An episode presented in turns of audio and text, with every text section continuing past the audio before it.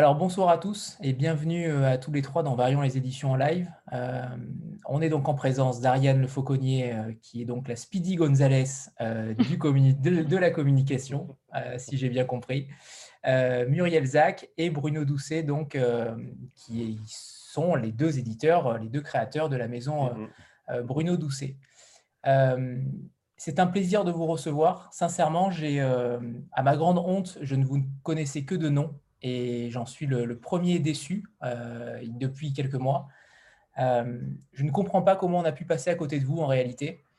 Donc, euh, je suis extrêmement euh, ravi de vous avoir euh, tous les trois ce soir. Donc, merci à tous les trois d'avoir accepté cette invitation. Euh, on va commencer, on va commencer peut-être euh, Muriel et, et Bruno par, euh, par présenter cette maison euh, qui, est donc, euh, qui fête ses dix ans, qui a fêté ses dix ans l'année dernière, en, deux mille, en deux mille vingt.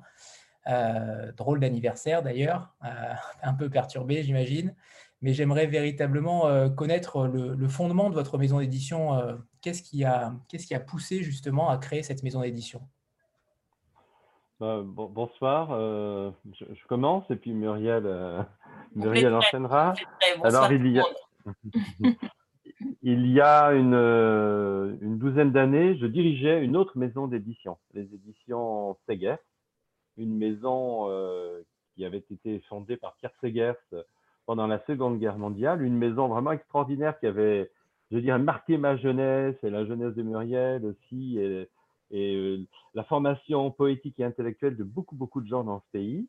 Et il se trouve que je l'ai dirigée pendant huit ans, mais qu'au cours de ces huit années, cette marque n'a cessé d'être euh, rachetée. Le groupe euh, auquel elle appartient n'a cessé d'être racheté. Et en, en deux mille huit, elle a été achetée par un groupe euh, catalan, le groupe euh, Planeta, qui est un, un empire de l'édition et de la presse euh, dans la péninsule ibérique et même ailleurs, en Amérique latine, et cetera. Et, et ce groupe m'a fait savoir euh, immédiatement, après avoir racheté euh, Seghers, que euh, nous n'étions pas compatibles avec la crise économique. Alors que nous, on leur a, on leur a dit, mais, mais si la poésie est indispensable en temps de crise, les crises sociétales, les crises individuelles, c'est là qu'elle qu'elle trouve sa raison d'être. Et euh, bon. C'était un discours qui, qui ne pouvait pas être entendu par, par ces gens-là, parce qu'on ne pouvait pas répondre avec une maison d'édition de poésie à leurs exigences de rentabilité accrue. Et euh, l'aventure s'est terminée pour moi en deux mille neuf par un, par un licenciement. Voilà, tout simplement. Donc, la création de la maison d'édition avec Muriel, elle est née de ce licenciement, elle est née de cet arrêt de l'arbitre, dans un contexte très particulier, parce que le groupe catalan Planeta avait fait sa fortune sous Franco ou avec Franco, en pactisant avec l'Espagne franquiste. Alors, pour une maison qui était née de la résistance et de la lutte contre l'occupant et contre le nazisme, vous imaginez bien qu'il y avait, il y avait quand même un, une difficulté, il y avait un problème. Donc, c'est une frustration, c'est un chagrin, c'est un empêchement qui nous a poussés à créer une maison d'édition libre, on, on l'est toujours, indépendante, on l'est toujours, euh, libre de ses choix et de ses refus, et une maison exclusivement vouée à la poésie et à la poésie contemporaine.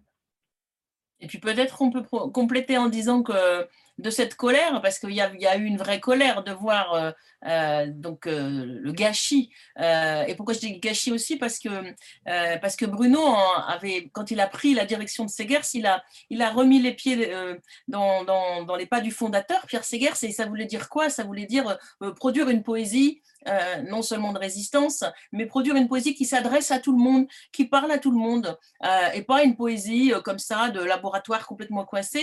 Et donc, euh, euh, les, les, les Espagnols là, de Planeta, quand ils ont voulu tout arrêter, euh, en gros, pour eux, euh, ben, une page d'un recueil de poèmes, il y avait trop de blanc, c'était pas assez rentable, mais aussi...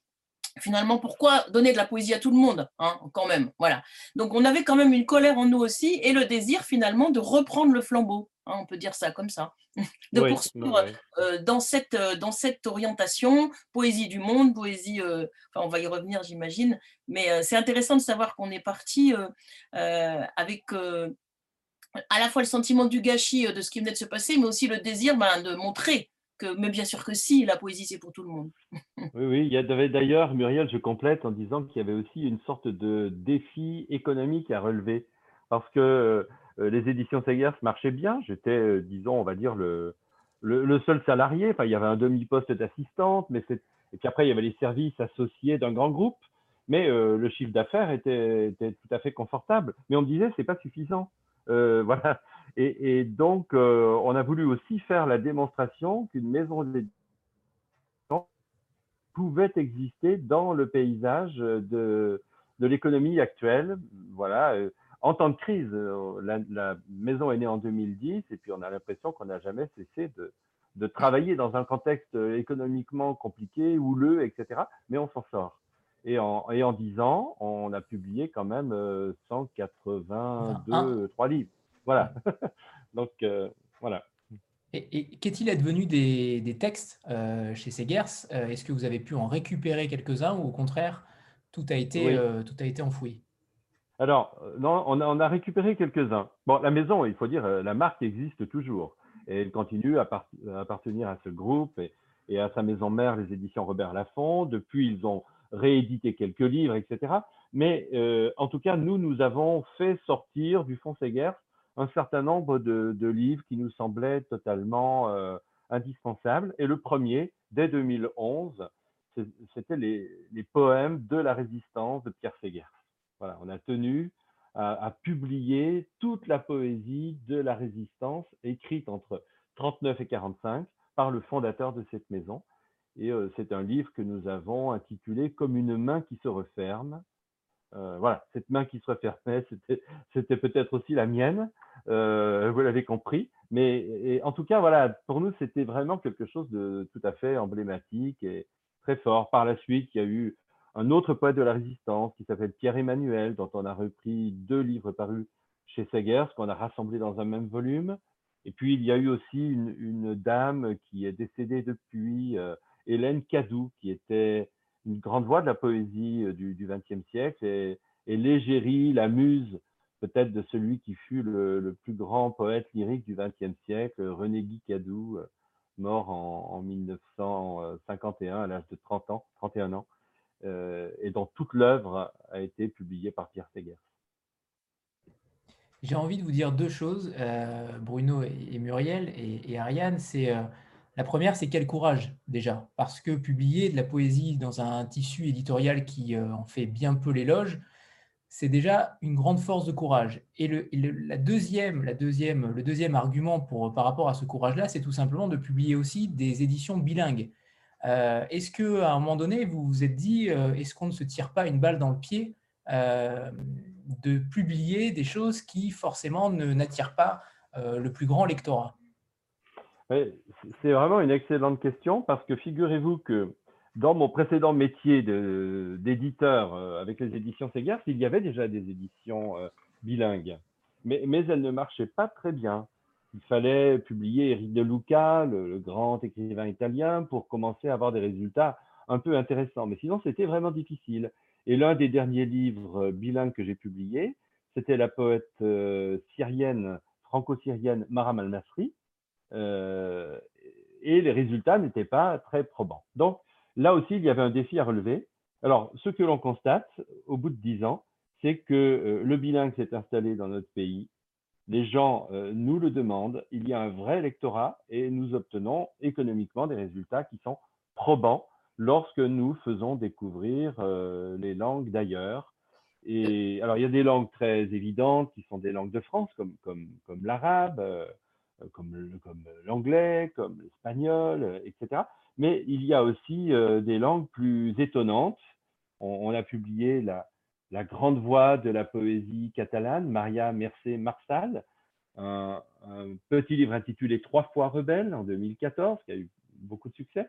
Et puis, on a publié aussi, ça va rappeler de bons souvenirs à Muriel, euh, un livre tout à fait étonnant d'une poète, euh, d'une poétesse amérindienne Inou, qui vit dans le grand nord du Québec, à la lisière de Terre-Neuve, sur la, la rive nord du Saint-Laurent, Rita Mestokosho, et nous l'avons publié dans sa langue et dans la nôtre, en édition bilingue.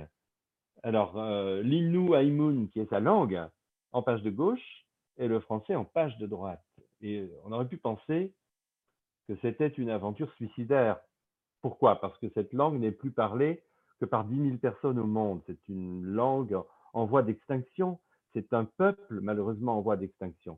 Et en donnant la parole à l'une de ces, de, de, de ces autrices, l'une de ces porte-paroles, justement, Rita Mestokosho, eh bien, il nous semble qu'on a, on, on a fait entendre cette voix sur la, la petite place de la poésie francophone. Et ce livre a eu un grand succès. Euh, il faut dire qu'il est particulièrement, particulièrement beau. Je me retourne pour, le, pour vous le montrer. Voilà. On l'a même publié, je ne sais pas si vous le voyez bien, avec des photographies d'une photographe française qui a partagé le, le quotidien des, des Inuits. Voilà, elle a passé plusieurs années avec eux, elle en a ramené des photos extraordinaires. Elle connaissait Rita Mestokosho, qui était une de ses amies. Et on apparemment, fait... Bruno, excuse-moi de t'interrompre, mais je vois dans le ouais. chat que ici, euh, les Inuits ont l'air d'avoir leur place, hein, parce que je ah vois, bon, on ouais. les aime. Anthony a l'air de dire que c'est une grande histoire entre, entre vous et les Inuits. Exactement, parce qu'on a reçu euh, Michel Jean, qui a, qui a publié un roman cette année, l'année dernière, chez, chez Deux Paysages. Et en effet, on a eu un, une rencontre avec lui et, et on a découvert ce peuple-là à cette, à cette ouais. occasion. Ouais, c'est formidable. Pour Alors, nous, ça a été voilà, un, un livre très intéressant qui, qui marque une étape de notre, de notre parcours. Vous voyez comme ces photos sont belles. Ouais. Et alors, c'est vrai que le, le bilingue, alors bon, l'innu-aïnou, on ne le parle pas, évidemment, mais euh, tout le monde nous a dit, hein, quand on a commencé, non, non, mais il ne faut pas faire du bilingue. Le bilingue, ça ne marche pas, et puis c'est n'importe quoi. Bon. Et, euh, et quand parfois, il y a un poète euh, qu'on a publié euh, sans sa langue originelle, eh bien, on s'est aperçu dans les salons du livre, on a vu souvent ça, Ariane, hein, euh, les gens qui nous disent, ah, mais euh, euh, pourquoi vous n'avez pas mis le coréen, par exemple, là en face? Ben, on dit, mais, mais madame, vous parlez coréen? Ah non, pas du tout. Et en fait, c'est parce qu'il y a ça aussi, euh, cette, cette chose qui, que nous, on aime, effectivement, bah, les, les, les, les lecteurs ont envie de voir cette langue, de la, de la voir. Alors, comme en plus, le miroir de page, euh, Bruno travaille beaucoup très finement ce qu'on appelle le miroir de page, c'est-à-dire que vraiment les, les, les lignes des vers dans la langue étrangère soit bien en face du français, et cetera. En plus, il y a quelque chose de beau. Euh, mais, euh, mais là aussi, on était quand même très contents de voir que bah, c'est de la folie de publier du bilingue, mais il y a quand même des, des gens qui aiment ça. Voilà. Oui, c'est cette curiosité, cette curiosité de la langue originelle. Ouais, ouais, alors, ouais. on a aussi euh, un, un livre qui mériterait d'entrer dans un cabinet de curiosité, justement. Un, un livre très particulier qui ne comporte qu'un seul, un seul petit poème en langue française, que je vais vous dire. Un poème qui a été signé par Georges-Marie Laurie, un écrivain qui est aussi un traducteur de l'africain. Euh, et de, de grandes voix d'Afrique du Sud. Voilà le, le petit poème en question. Cet accent sur le papier est un style abandonné. J'aime les accents étrangers. Bon, c'est quatre vers. Et ces quatre vers, on les a ouverts aux quatre vents du monde, puisqu'on les a fait traduire en cent trente-six langues différentes. Le livre s'appelle d'ailleurs cent trente-six. Alors, vous avez beaucoup de langues de France, y compris des langues régionales comme l'alsacien, le breton, le basque.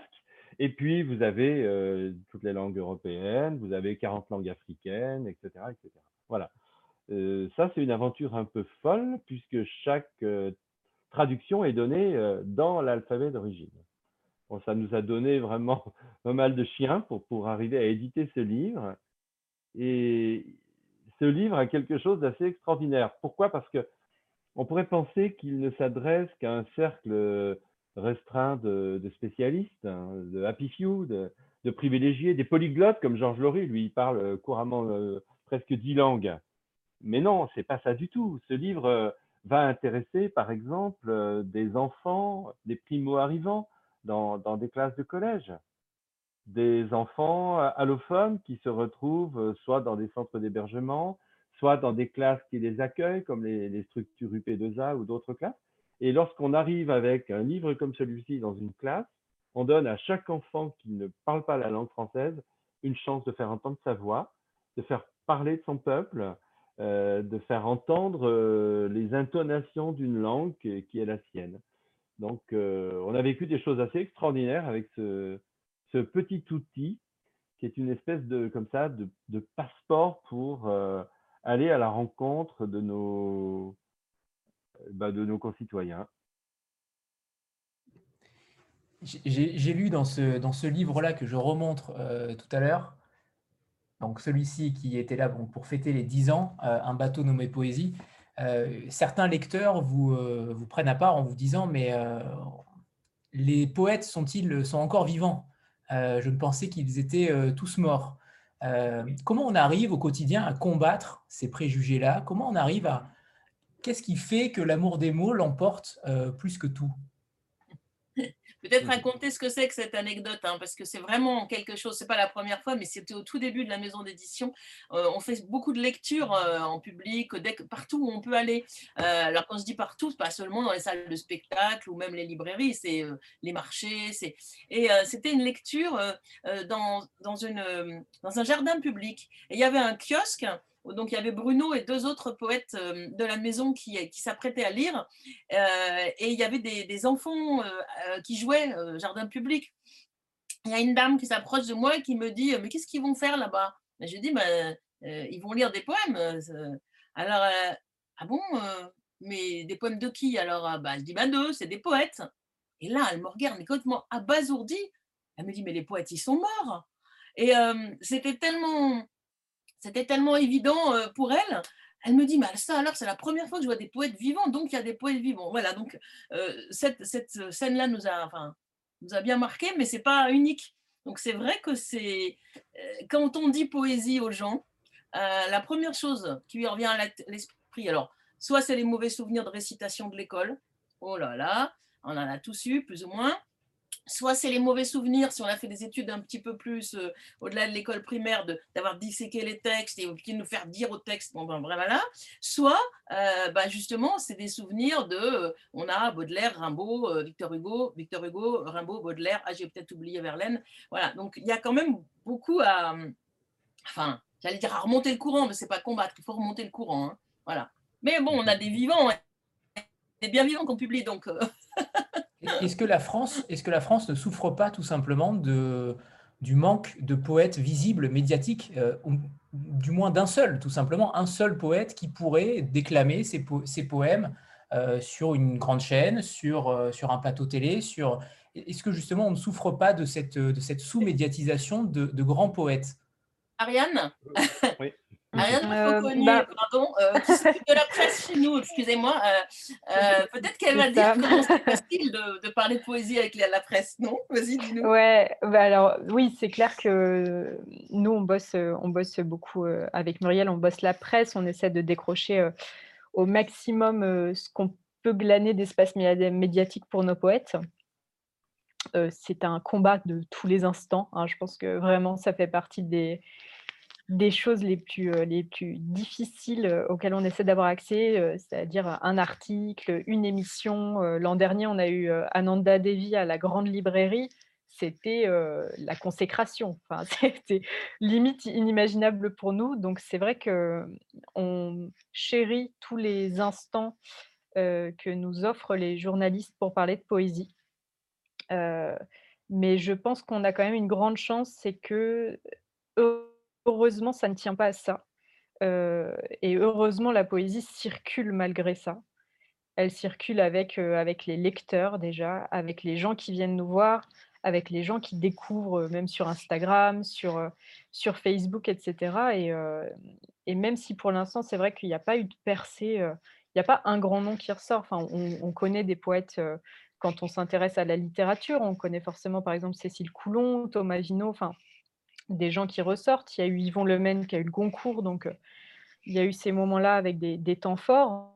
Hein, mais euh, pour l'instant, on n'est pas... Euh, non, médiatiquement, c'est vrai que ça ne suit pas. Mais je, je suis sûre que ça va finir par suivre. Je suis pleine d'espoir. Est-ce que le slam euh, aurait pu, à un moment donné, être une porte de, une porte d'entrée euh, par rapport à cela ? Mais il l'est, il l'est. D'ailleurs, euh, moi j'allais citer spontanément euh, Grand corps malade, que tout le monde connaît et, qui, et que l'on voit sur les plateaux de télévision. Euh, Grand corps malade, c'est un, c'est un poète. Et puis il y, a, il y en a d'autres qui ont peut-être un peu moins de notoriété, mais, mais quand même qui sont présents et qui, qui vont drainer euh, les marges d'un public qui est peut-être parfois étranger à ce qu'on appelle la poésie. Alors le problème, c'est qu'on s'est ingénié, on s'ingénie beaucoup dans ce pays à, à opérer des lignes de fracture, de séparation entre une culture euh, populaire et une culture savante. C'est une vieille histoire, hein, ça remonte au Moyen-Âge. Au Moyen-Âge, vous aviez même deux langues. Vous aviez euh, le latin euh, pour les érudits, euh, pour les clercs, et puis vous aviez euh, l'ancien français pour, pour, pour euh, le peuple. Et vous aviez deux cultures qui étaient séparées l'une de l'autre. Et cette ligne de partage, elle n'a pas cessé de, de traverser toute l'histoire de notre pays. Et, et il faut bien admettre que ce n'est pas comme cela partout dans le monde.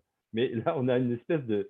de spécificité à la française. Alors, quand on a vu débarquer le, le slam, il y a euh, quoi, il y a vingt-cinq ans à peu près, vingt ans, euh, venant des États-Unis, venant des milieux populaires, et cetera. Eh bien, euh, on était quand même euh, assez nombreux à se dire formidable.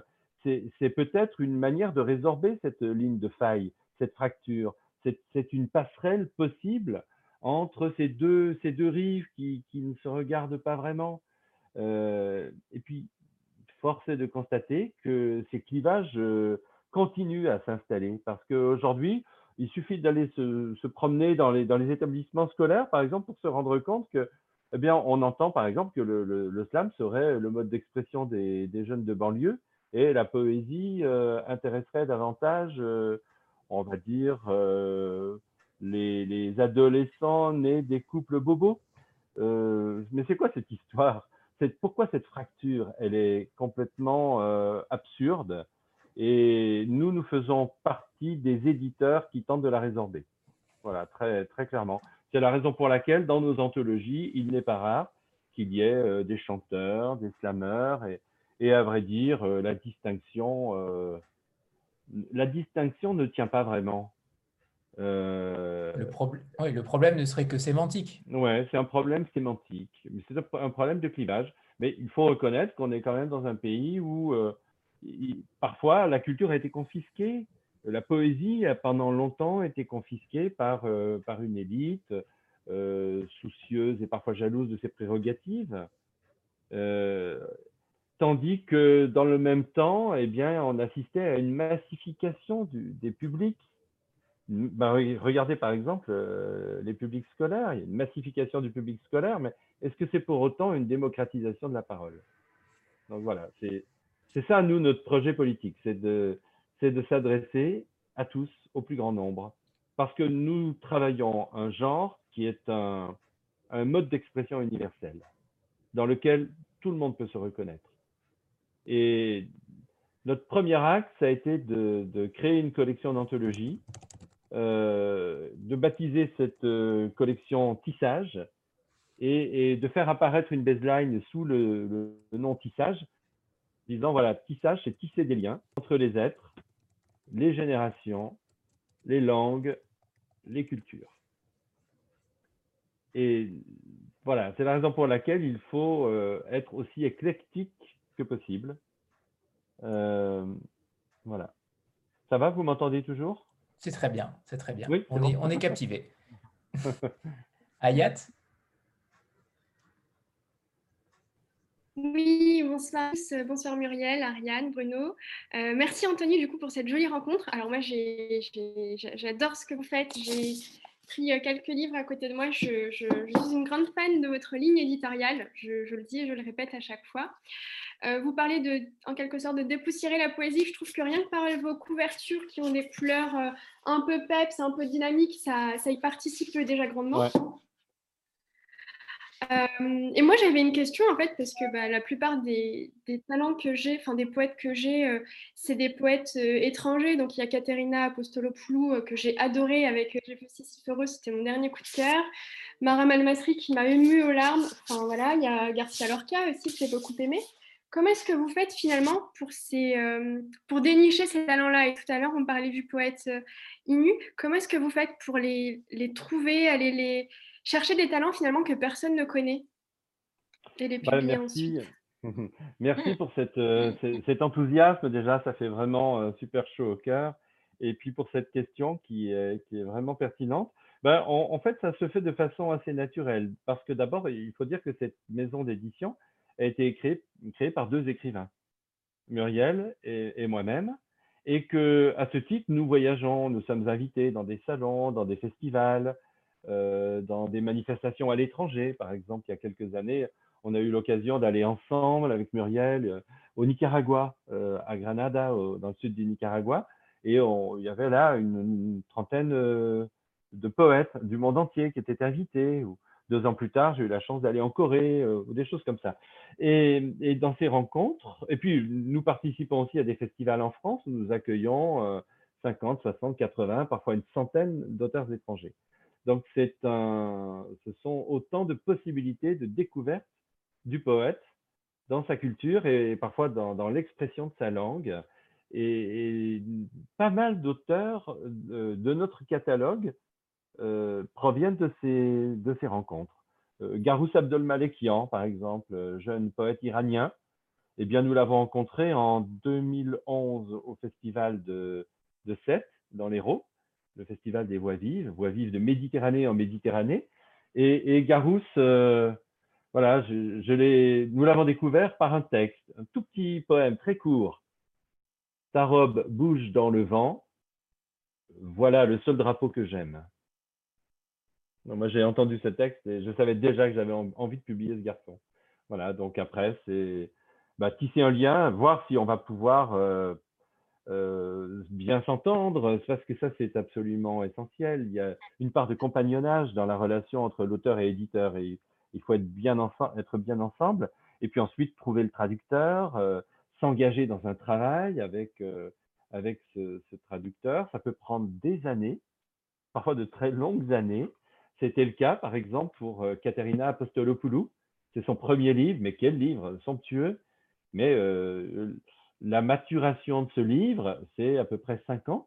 Et c'est cinq ans de, de, de relations chaleureuses et très nourries avec elle dans, dans ce travail d'accompagnement d'un, d'une jeune autrice, en l'occurrence.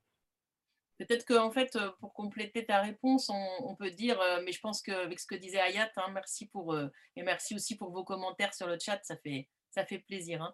Euh, c'est qu'en fait, chez nous, le, le mot important, autant en tout cas aussi important, voire plus que dans maison d'édition, c'est maison qui compte. Et, euh, et donc, les poètes qu'on accueille chez nous, on les accueille dans notre maison. Alors donc, justement, quand on va rencontrer, quand vous partez en, dans un salon du livre ou quand vous êtes à l'étranger, que vous rencontrez des gens, des poètes, vous avez des gens pour lesquels vous avez voilà, une amitié qui naît, des coups de cœur, et, et c'est eux qu'on a envie d'accueillir chez nous. C'est comme ça. Par exemple, vous avez dans certaines maisons d'édition beaucoup de gens, pas en poésie, je pense pas, enfin j'en sais rien, mais qui travaillent avec des agents, qui sont les agents intermédiaires, vous savez, puis l'agent va venir présenter à l'éditeur, voilà, j'ai... Nous, on... ça ne marcherait pas, même si des agents venaient nous voir. Euh, à la limite, euh, les seuls avec lesquels, mais c'est la même chose, on a une relation forte, ce sont les traducteurs. C'est-à-dire que parfois, on ne connaît pas tout de suite le poète. Par exemple, pour les Coréens qu'on publie, c'est d'abord une traductrice coréenne formidable, Yoon-ja, qui est venue euh, nous voir, qui nous a parlé de... de bah, la première, c'était Moon Chung-hee, hein, Bruno, c'est ça ouais, euh, c'est voilà. Ça. Hein, et donc après on a rencontré Moon Chung-hee, bon, mais, euh, mais, mais pareil, ce qui est intéressant c'est la rencontre entre le traducteur et nous, euh, et puis parfois c'est directement effectivement dans les salons, et, et je pense que c'est important de, de, de, de voir que, euh, de sentir ça en fait, et, et peut-être que c'est ce que vous ressentez aussi dans, le, dans, dans la chaleur colorée, euh. Par exemple, euh, euh, on peut peut-être révéler une petite anecdote de, ah oui, il y a notre ami Bakowski d'Australie. Non, j'allais rac- raconter une petite euh, confidence sur la naissance de « J'ai vu Sisyphe heureux » peut-être, hein, le livre de Katerina Apostolopoulou. Je crois qu'on peut le faire. Euh... Oui, bien sûr. Bon. Euh... travaillait euh, avec nous et, et Bruno la voyait régulièrement pour suivre ses textes, comme il fait avec de nombreux jeunes auteurs, euh, autrices. Et, euh, et en fait, elle a eu envie d'écrire un texte, mais qu'elle a souhaité nous offrir à Bruno et moi, parce que nous avons des, des, des relations fortes avec la Grèce, elle aussi, et euh, elle est venue à une soirée de notre association, à la Presqu'île, l'association des amis des éditions Bruno Doucet. Une fois par an, euh, on propose une partie de cette, d'une soirée, euh, la nuit de la Presqu'île, avec une petite scène ouverte. Et en fait, on a découvert le premier texte, qui est le premier texte fondateur de ce recueil merveilleux, comme ça. C'est-à-dire que d'un coup, elle était sur scène en train de nous le lire.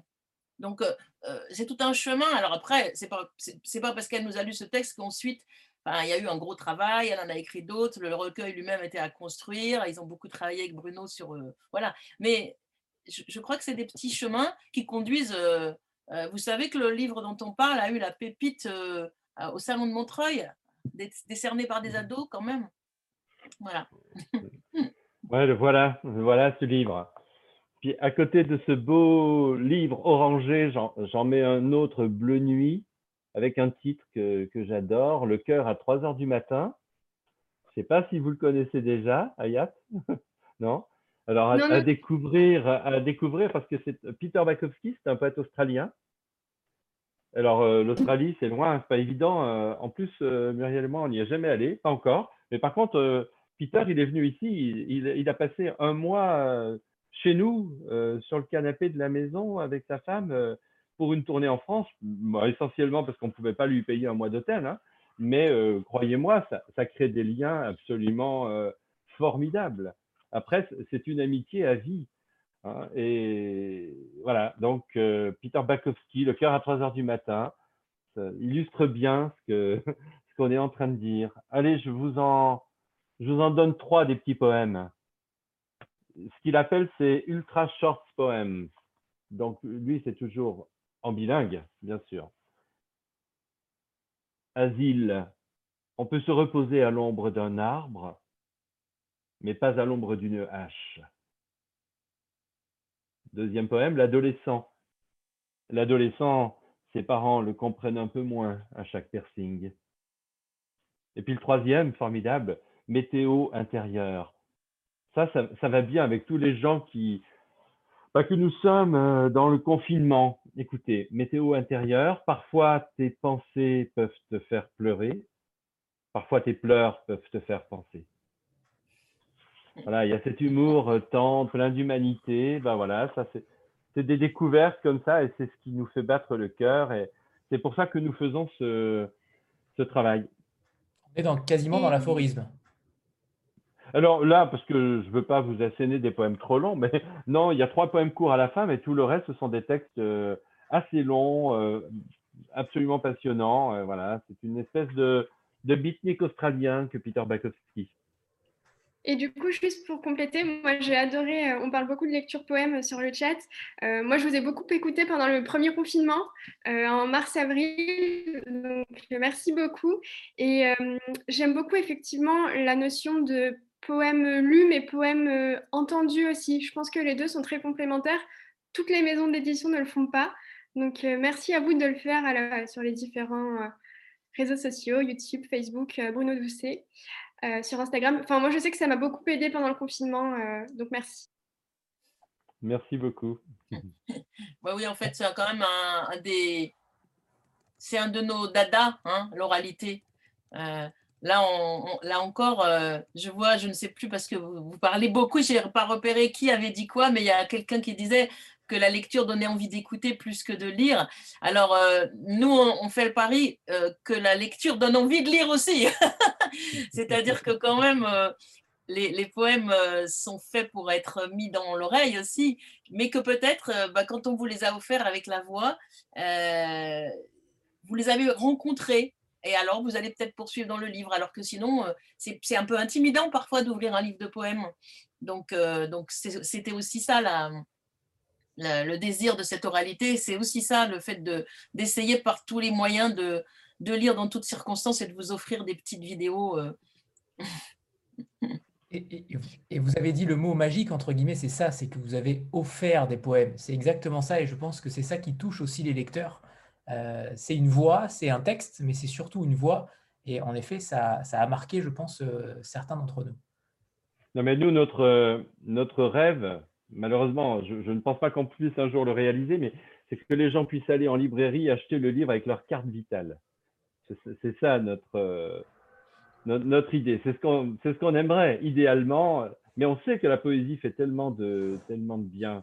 Je disais tout à l'heure qu'elle est indispensable dans les temps de, dans, dans les temps de crise, dans les temps de détresse. Mais, mais pourquoi? Parce que euh, elle nous relie aux autres. Elle nous relie d'ailleurs euh, sans faire référence à la norme écrite. On peut entrer en poésie, même si on n'a pas une, une maîtrise de la langue, même si on n'a pas une culture d'érudit, même si on n'a pas fait des études littéraires.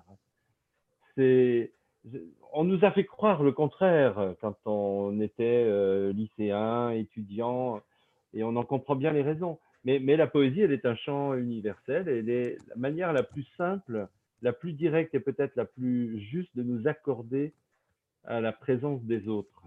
Et puis, vous savez, pour, euh, il faut être deux pour faire un poème. Hein. Il faut, être, faut quelqu'un pour l'écrire, certes, mais il faut quelqu'un pour le lire. Et un poème qui n'est pas lu n'existe pas. Et d'ailleurs, euh, ouvrons n'importe quel livre de poèmes.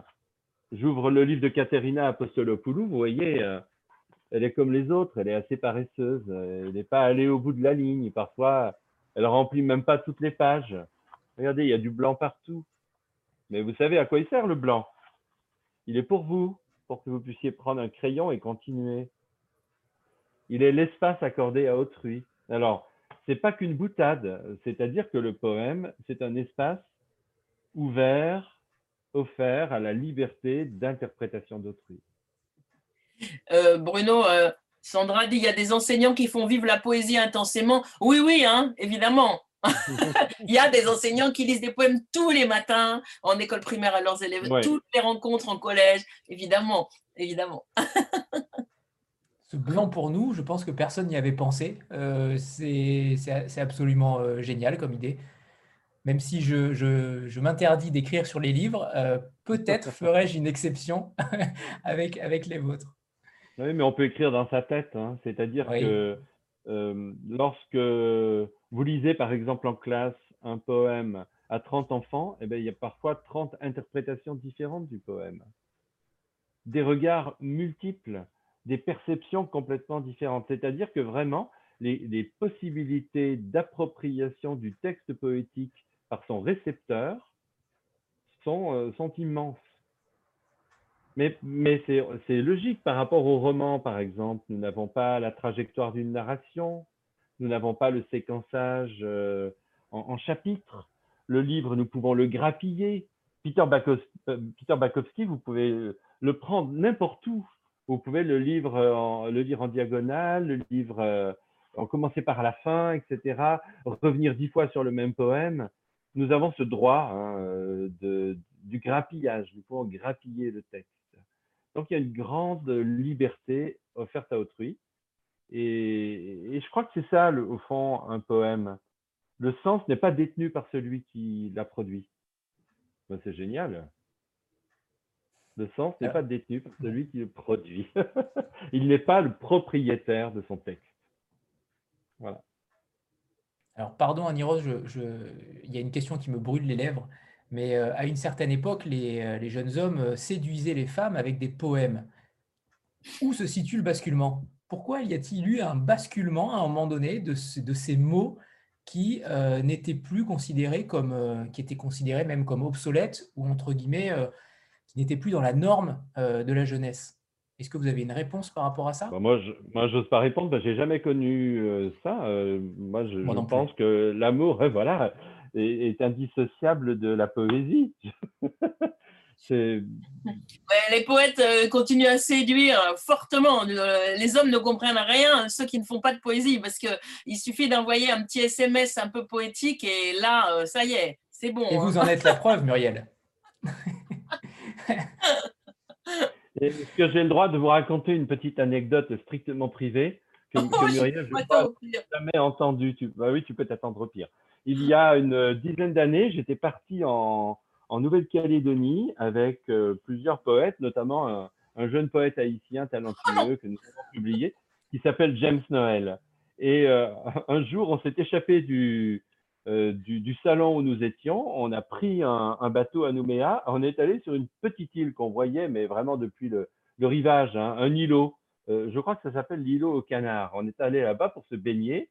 On avait euh, palmes, masques, tuba. On était immensément heureux au milieu des poissons. On se baignait. Et il y avait un, un petit groupe de jeunes filles, de jeunes femmes qui étaient là. Et puis, il y avait un groupe de légionnaires aussi. Et euh, à un moment donné, on a commencé à dire de la poésie. Et cinq minutes après, les jeunes filles étaient autour de nous. Et les légionnaires euh, nous regardaient en disant « Mais c'est quoi votre truc hein ? » Mais comment, comment vous avez fait pour les intéresser? Parce que nous, on a tout essayé, mais il n'y avait, avait rien à faire. Voilà. Bruno, on peut dire que quand tu es dans les établissements scolaires, des fois aussi, tu, tu leur fais de la formation avec euh, le poème euh, en, en six S M S. Là, euh. Ah, mais ce n'est pas un poème, Muriel. Ah bah, ah, il là, est publié dans un recueil de poèmes dont je suis l'éditrice, alors ça ne va pas, ah, hein, c'est pas un poème. Ah, non, mais là, il y, y a un petit malentendu entre Muriel et moi. Il va falloir qu'on accorde nos violons. Non, c'est très simple. C'est qu'un jour, euh, nous partions l'un et l'autre avec notre petite valise, comme le font souvent les écrivains, elle euh, au nord et moi au sud, et on a fait deux stations de métro ensemble. On s'est dit au revoir pour huit jours, et puis euh, j'ai pris mon téléphone et j'ai commencé à lui envoyer un petit S M S pour lui dire euh, « tu me manques déjà ». Et euh, je me suis dit « mais c'est ouais, mais c'est quoi être poète si c'est pour dire euh, « tu me manques déjà » de cette façon-là ». Elle va te répondre, bien sûr, mais si tu recommences dans deux heures, elle te répondra encore et à midi, elle ne te répondra plus. Parce que les mots, même les mots d'amour, euh, à force d'être euh, rabâchés, finissent par ressembler à des chaussettes euh, qui ont plus d'élastique, plus de trous, plus de... Alors, disons les choses autrement. Alors, j'essaie de dire les choses autrement et je lui envoie une simple phrase en lui disant « Qu'est-ce que le jour sans ta présence ?» Je remets le téléphone dans la poche. Et le téléphone vibre. Euh, je regarde et Muriel me dit « Oh, continue ». Alors, puisque j'avais posé une question, je, je donne la réponse. Qu'est-ce que le jour sans ta présence? Une volière, porte fermée, et l'oiseau dans les airs. Voilà, le mythe des petits inséparables, vous savez, qui meurent si on les sépare. Voilà.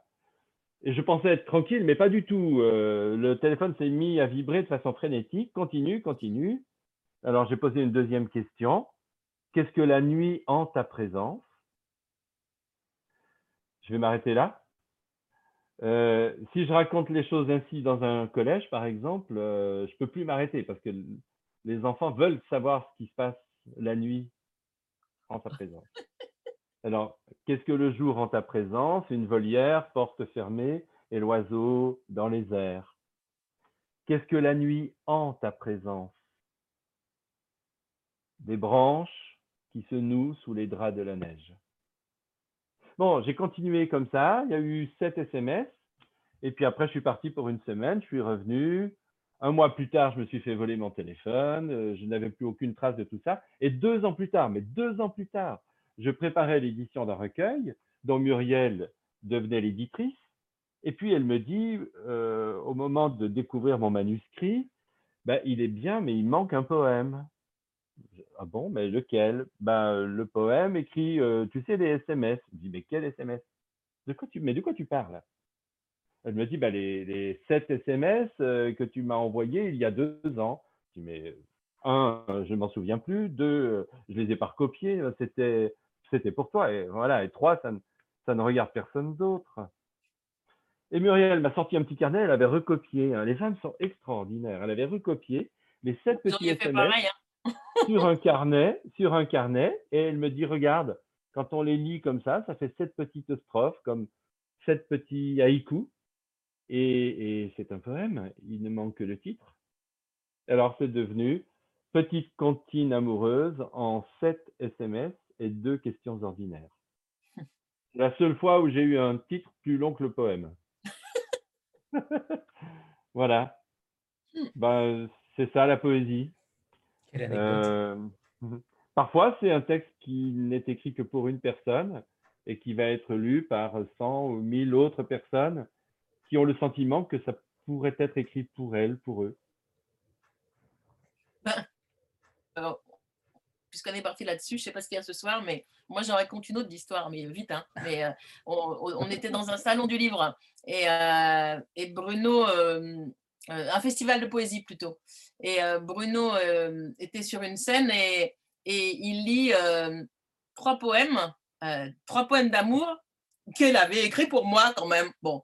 Et, euh, et je vois une femme qui était, euh, c'était en plein air, elle était derrière et euh, elle s'avance progressivement vers la scène, il continue à lire ses poèmes. Et quand il a fini les trois poèmes, bon, c'était le tour de quelqu'un d'autre, donc il descend de la scène, j'étais juste derrière, vous imaginez, j'étais derrière, voilà. Et cette femme lui dit, donnez-moi ces poèmes, ils sont écrits pour moi. C'était incroyable. Bon, est-ce que j'ai rigolé? Allez, on... je ne suis pas sûre, mais enfin, on lui a donné les, dit la lui a donné les poèmes. Ah, évidemment qu'on lui a donné les poèmes. C'était encore inédit en plus. Très bien, très bien. Euh, Annie Rose, alors Annie Rose, c'est particulier parce que c'est elle, il faut rendre à César, euh, c'est elle, c'est elle, c'est grâce à elle que, que cette rencontre a, a vu le jour, donc merci, merci infiniment Annie Rose, parce que je pense que peut-être que sans toi, nous serions passés à côté et c'eût été un, un, grand, un grand gâchis. Voilà. Alors merci. Ah, mais, mais de rien, parce que je pense qu'on vit un, un magnifique moment euh, ce soir, donc, euh, donc tant mieux. Euh, comme Ayat, moi, l'un de mes derniers coups de cœur, c'est euh, J'ai lu Sisyphe heureux, mmh. donc de Katerina Apostolopoulou.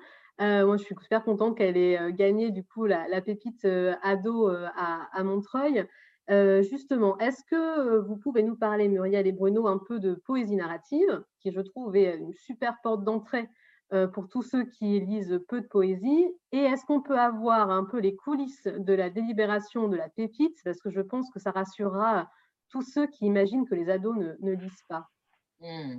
Ah oui, grand plaisir. Merci pour ta question, Annie-Rose.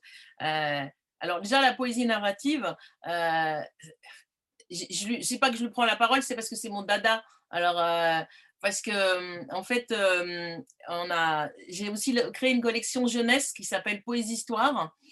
Et l'idée de cette collection, ce qui s'adresse aux, aux plus jeunes, hein, y compris dès la, dès l'école primaire, c'est de mettre bout à bout des, des poèmes euh, qui, a priori, ne, ne, ne, ne sont pas faits forcément pour être ensemble, mais qui, euh, lus en continu, racontent une ou des histoires. Voilà.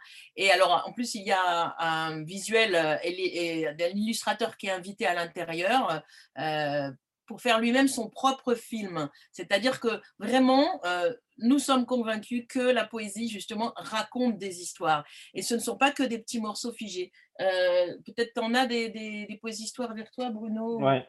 Ouais. Ah ouais, je les ai. Ah, j'ai mon dernier, là, par exemple. Bah, tu as celui-là, voilà. Le tournesol et la fleur du rhum.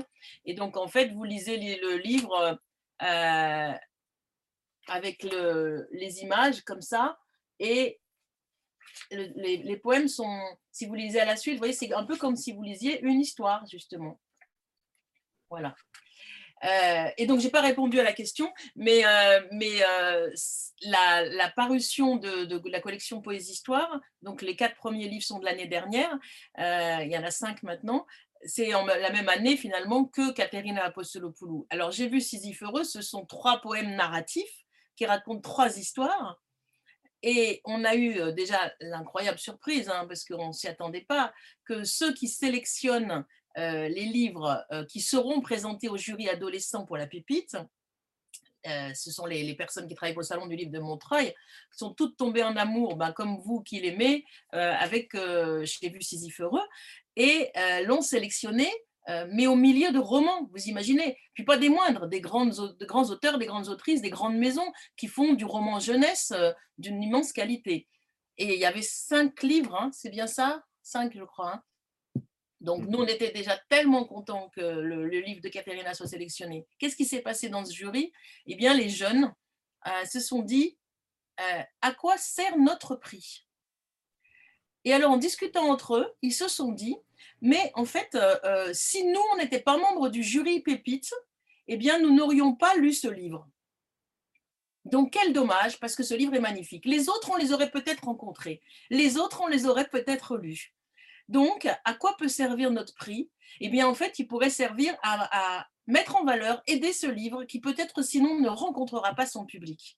Et vous imaginez ça, ils ont eu une discussion très sérieuse entre eux Euh, et à l'arrivée, ils ont euh, choisi, alors que chacun était arrivé à, au, à la réunion de, du jury euh, avec, on ne peut pas forcément ce livre-là qu'on préférait, ils en avaient d'autres aussi, mais il y en avait une ou deux, notamment une fille qui adorait ce livre, et elle a dit, euh, mais il faut qu'on donne la chance. Et comme les autres l'avaient aimé aussi, ils ont rediscuté, puis ils ont dit, mais voilà, euh, c'est quand même... Euh, Enfin, c'est quand même magique, quoi. Et qu'on vienne nous dire effectivement que les adolescents, ça c'est pas lire et. Enfin bon. Tu veux peut-être compléter, Bruno? Non, c'est bien, c'est bien, c'est parfait. Mais simplement juste un mot pour dire qu'effectivement, la poésie narrative, euh, on a l'impression qu'elle vient d'ailleurs et qu'elle est récente dans l'histoire euh, de notre culture, parce que c'est une une poésie qui nous vient essentiellement euh, des pays anglo-saxons, des États-Unis aujourd'hui. Mais euh, ne vous y trompez pas, elle était déjà là chez nous depuis très très longtemps, depuis des temps immémoriaux. Elle était là, la poésie narrative, euh, chez les Grecs de l'Antiquité. Euh, Homère, l'Iliade, l'Odyssée, c'est de la poésie narrative. Mais oui, complètement. Elle était là au Moyen-Âge aussi, avec les, les fabliaux, la chanson de geste, les chansons de geste, et cetera. Donc, en fait, elle a toujours... Euh, c'est un petit peu comme un, voilà, comme un serpent de mer qui apparaît, qui disparaît. Ce qui est intéressant aujourd'hui, on le voit avec le livre de Katerina, c'est qu'elle s'adresse vraiment à tout le monde et qu'elle parle de la vie des gens. Elle, euh, voilà, elle ne raconte pas des épopées comme euh, l'ont fait les, les poètes euh, du passé, mais elle s'attache à ces héros ordinaires, euh, en l'occurrence là, les petites gens du peuple grec, Euh, qui sont confrontés parfois à des vies difficiles, mais qui ne se départissent jamais ni de leur joie de vivre, ni de leur solidarité. Donc c'est vraiment euh, un texte qui offre une réponse aux temps inquiets que nous, que nous traversons. Sandra? Oui, bonsoir, euh, bonsoir à, à tous, et puis merci pour, euh, d'abord merci pour ce, cette rencontre magnifique, c'est beau et, et passionnant, euh, et puis de parler de poésie, euh, c'est trop rare, donc euh, merci pour ça, merci pour le message que vous diffusez. Euh, bah justement, j'ai une question, euh, peut-être un peu plus, enfin, euh, je sais pas, personnelle ou plutôt, oui, plus, plus personnelle. Je voulais savoir ce qui vous aime, ce qui vous animait véritablement en fait face à la poésie, face à un poème. Euh, Est-ce que c'est particulièrement, je sais pas, la, la liberté qui émane du poème justement, puisque vous parliez de la liberté. Est-ce que c'est, euh, ce sont les sonorités? Euh, la forme, les sujets abordés, enfin voilà, qu'est-ce qui vous anime en premier euh, quand vous lisez un texte poétique? euh, J'ai envie de vous répondre avec un poème. Je, je peux? Parce que je, je crois que j'ai... Très bonne idée. J'ai essayé de, de dire, voilà, je vais mieux le faire avec le poème, peut-être que d'une façon euh, plus réflexive. C'est un texte que, qui figure dans le livre que Muriel... Dans la, dans la collection que Muriel a évoquée, La vie est belle, voilà, et un livre que, de mes poèmes avec euh, une artiste qui s'appelle Nathalie Novi, et dedans il y a un poème qui s'appelle Le pain de ton regard. Alors j'ai essayé de parler de ce qu'est le pain du poème. Alors voilà le, voilà le texte. La première fois que je t'ai lu un poème, tes yeux se sont mis à briller d'une manière étrange. Je ne saurais dire ce que j'ai vu dans ton regard ce jour-là, mais une porte s'est ouverte sur une envie de vivre que peu de gens connaissent. Alors, je me suis mis à écrire des poèmes pour toi, des poèmes sur toi, des poèmes d'eau, de farine et de sel que nous avons pétris à quatre mains. Dans la pâte encore tendre de mes poèmes, à chaque fois, je glissais un peu de ce levain qui fait gonfler les mots, qui fait trembler le sens, qui fait trembler tes sens. Depuis, je me nourris du pain de ton regard. Voilà. Alors. Merci, c'est magnifique. Merci. Merci. Je ne sais pas si le poème, Sandra, répond bien à votre question. Je crois qu'il va au-delà de, de mes voilà. Espérances, bien au-delà. Pour moi, euh, je vais juste dire une phrase en, en, en, pour compléter que je viens de, de, de dire, en fait, c'est que écrire de la poésie, lire de la poésie, me permet depuis l'enfance de me sentir euh, davantage vivant, de me sentir euh, au moins deux fois vivant, une fois en, une fois en vivant les choses, euh, et puis une, fois, une autre fois en les écrivant. Je pense que la littérature, elle sert à ça, elle sert à démultiplier le, le réel. Et, et la poésie en particulier permet ce qu'on est en train de vivre, c'est-à-dire un partage des émotions. Euh, quelqu'un vient de dire, là j'ai la chair de poule, ben, ben moi aussi quand je lis des poèmes, je, moi aussi je frissonne. Euh, et c'est ça, et c'est ce frisson que je, que je recherche en écrivant des poèmes, mais en lisant des poèmes. Et vous savez quoi, je pense que si vous me demandez pourquoi je suis devenu éditeur de poésie, ben c'est pour ça, hein. C'est pour piéger la poésie dans mon quotidien. Parce que je, je ne peux pas, en tant que poète, être, être vingt-quatre heures sur vingt-quatre habité par la poésie. Mais je n'y arrive pas. Il y a des moments où elle me déserte. Il y a des, des périodes de ma vie où je n'arrive pas à écrire des poèmes. Et puis, il y a des moments où j'ai l'impression d'entrer dans, un, dans une mine et, et de... d'explorer un filon et de, de pouvoir poursuivre comme ça, mais ça s'arrête parfois. Le, le, le conduit s'interrompt et il faut voilà, vivre d'autres expériences. Bon, on ne peut pas être en état de poésie vingt-quatre heures sur vingt-quatre, ou alors je crois que on se retrouve dans une situation comparable à celle de Rimbaud, c'est deux ans de sa vie, trois ans de sa vie, et c'est une brûlure. Alors, pour pouvoir assigner la poésie à résidence dans mon existence, je suis devenu éditeur de poète. Voilà, c'est ça. Si vous deviez euh, chacun d'entre vous euh, donner un titre pour euh, entrer en poésie, euh, est-ce qu'il y en a un qui se, qui se sépare, qui a une, une attention particulière? la, la, seule la seule chose, c'est qu'il ne faut pas que ce soit les, les, trois, les trois identiques. Donc, un chacun si possible. Pour entrer en poésie, c'est-à-dire... Pour, pour quelqu'un qui, euh, qui n'apprécie pas forcément la poésie ou qui euh, a du mal à y rentrer, euh, un ouvrage qui lui permet de, de rentrer dans le catalogue, euh, dans le catalogue Bruno Doucet, et de ne plus jamais en ressortir. euh, moi, j'ai répondu euh, dans les commentaires, Ariane. donc euh, j'ai, je, ah oui, je, oui. je commence comme ça, on est sûr qu'on ne se marche pas dessus. Ouais. euh, bah, moi, j'ai, euh, j'ai proposé euh, Celle qui mangeait le riz froid, de Moon Chung-hee, donc qui est une poète coréenne euh, et qui fait un peu partie de nos incontournables. Euh, déjà parce que les, il y a une grande, euh, comme je le disais, il y a une grande simplicité dans la langue, donc il est très accessible en termes de, en termes de langue. Et en même temps, il a euh, ce, ce truc euh, qui, moi, me touche particulièrement en poésie, c'est ces images complètement inattendues qui arrivent dans le poème et qui font qu'on se dit... Euh, waouh, c'est ça la poésie en fait. Et euh, c'est quelque chose que j'avais... Enfin, c'est un des textes que j'avais lu euh, en découvrant les éditions quand j'y travaillais pas encore et qui m'a rappelé un peu la découverte, euh, par exemple, du surréalisme quand j'étais plus jeune, en me disant euh, « Ah, ces, ces images un peu folles qui surgissent dans le texte, c'est ça qu'il y a d'exceptionnel dans ce type de littérature. » Donc, euh, c'est un texte qu'on conseille beaucoup, beaucoup en festival et en salon. Euh, et qu'on conseille beaucoup à des gens qui ne savent euh, pas vraiment ce qu'ils cherchent et qui demandent à être surpris. Donc, je le mettrai, euh, je le mettrai en, en numéro un.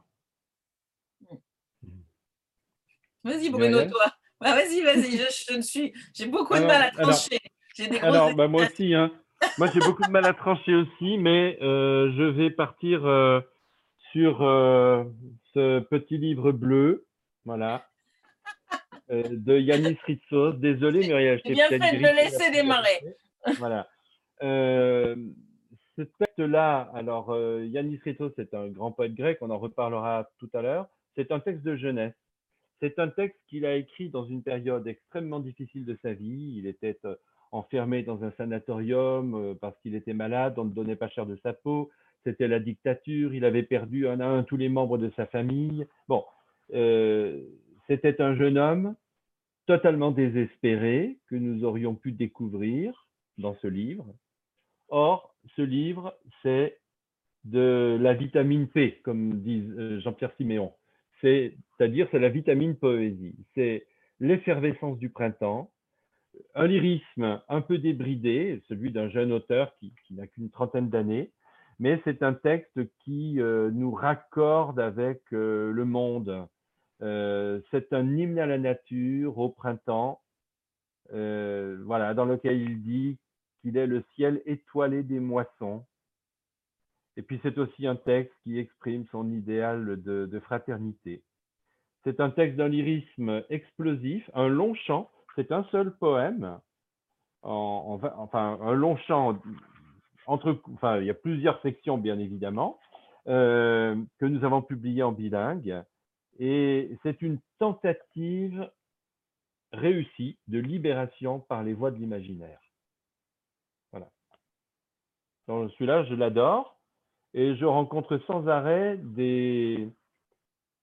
des gens qui l'ont dans leur sac. Par exemple, un jour, euh, dans un salon, je rencontre euh, Karl Norak, le poète euh, belge, et, et Karl me dit, il va falloir que je vienne te racheter le, mon livre de chevet, là, parce qu'il est dans mon sac, je l'ai complètement détruit. Pourtant, les livres sont solides, mais il va falloir que je le rachète. Ça fait deux ans que j'ai dans ma poche, Symphonie du printemps, dans, dans ma poche, dans mon sac, partout, je l'emmène partout avec moi. Et je l'ai déjà lu vingt-cinq fois, mais je continue à le lire parce que ce livre me procure un bien-être euh, indicible. C'est vrai que le format, le format de ces livres-là euh, est très pratique, très pratique. Oui, oui. Bon, Muriel, je suis désolé, mais il va falloir euh, trancher. Oui. Ben, puisque... Bon, alors Ritsos, il l'a pris. Euh, j'ai failli partir sur Maram, mais en fait, je vais vous... Bon, c'est pas parce qu'il est là, mais je crois que moi, c'est Ceux qui se taisent, en fait. Un recueil de Bruno que, que je conseille pour entrer euh, dans le catalogue et aussi dans, dans, dans la poésie. Alors, pourquoi Ceux qui se taisent, c'est un recueil euh, qui est composé en trois parties euh, et chacune des parties, en fait, donne la parole à ceux qui ne l'ont pas. Donc, déjà, moi, je pense que la vertu de la poésie, c'est aussi ça, de savoir donner la parole à ceux qui ne l'ont pas ou qui ne l'ont plus. Euh, la deuxième chose, c'est que parfois, on pense que la poésie ne peut pas parler de tous les sujets. Euh, parfois, on pense que ça doit être justement qu'un certain type de thématique. Or, avec Ceux qui se taisent, vous avez aussi des choses de l'actualité, du quotidien, et euh, dans, une, dans une langue très simple. Et vous voyez à quel point c'est de la poésie. Alors, la première partie du livre euh, se passe dans un petit village de Crète, en pleine époque de la crise. Euh, et donc, ça parle de ces gens simples qui sont en train de... de, de bah, garder la tête haute au milieu de cette situation. Ce sont des portraits de, de personnes, voilà. La deuxième partie, ce sont des textes qui s'adressent à, à un ami sur son mort. Et, euh, et je dois dire que cette partie-là, euh, ce sont des textes tellement puissants, et eh bien qu'en permanence, on, on, on, en fait, on les, on les offre quand, quand les gens, les amis, les proches nous disent « tu n'aurais pas un poème dans des occasions de décès ». Vous avez remarqué que pour les naissances et pour les morts, on va chercher la poésie, peut-être encore plus que pour d'autres situations. Voilà. Bon, bah, par exemple, cette partie-là me touche particulièrement. Et la troisième partie, donc la première c'est la Crète, la deuxième c'est Île et la troisième c'est Créteil. Euh, Crète-t-il, enfin bon. Euh, c'est une femme, euh, une mère, euh, dont le fils est tombé dans le djihad, qui habite en banlieue, et, euh, et c'est elle qui parle. Et ce livre est écrit au moment des attentats. Donc voilà, donc je vous le raconte peut-être assez mal, mais euh, je trouve qu'il euh, il en dit aussi beaucoup de ce que c'est que, qu'une poésie qui, qui nous rejoint, qui nous touche, qui nous parle à nous-mêmes, et qui, qui nous parle aussi du monde dans lequel nous sommes. Donc, euh, bon, voilà. Je ne l'ai pas avec moi. Il est blanc aussi, comme celui que Bruno vous a montré. Voilà, c'est ça. Et en effet, c'est une très belle et porte d'entrée, oui, pour accrocher au réel. Oublié de dire, tu as oublié de dire, Muriel, qu'il y avait des poèmes d'amour. C'est vrai. Que chacune des trois sections s'ouvre et se ferme sur un poème d'amour. Ce sont des textes qui, voilà, qui sont là pour prendre soin aussi du lecteur. Parce qu'il y a des passages qui peuvent être un peu... plus dur ou des thématiques, comme tu l'as dit, plus âpres. Voilà. Et donc, euh, le poème, il est là aussi pour, euh, pour apaiser. J'ai dit déjà deux fois réaccorder, mais je trouve que c'est juste.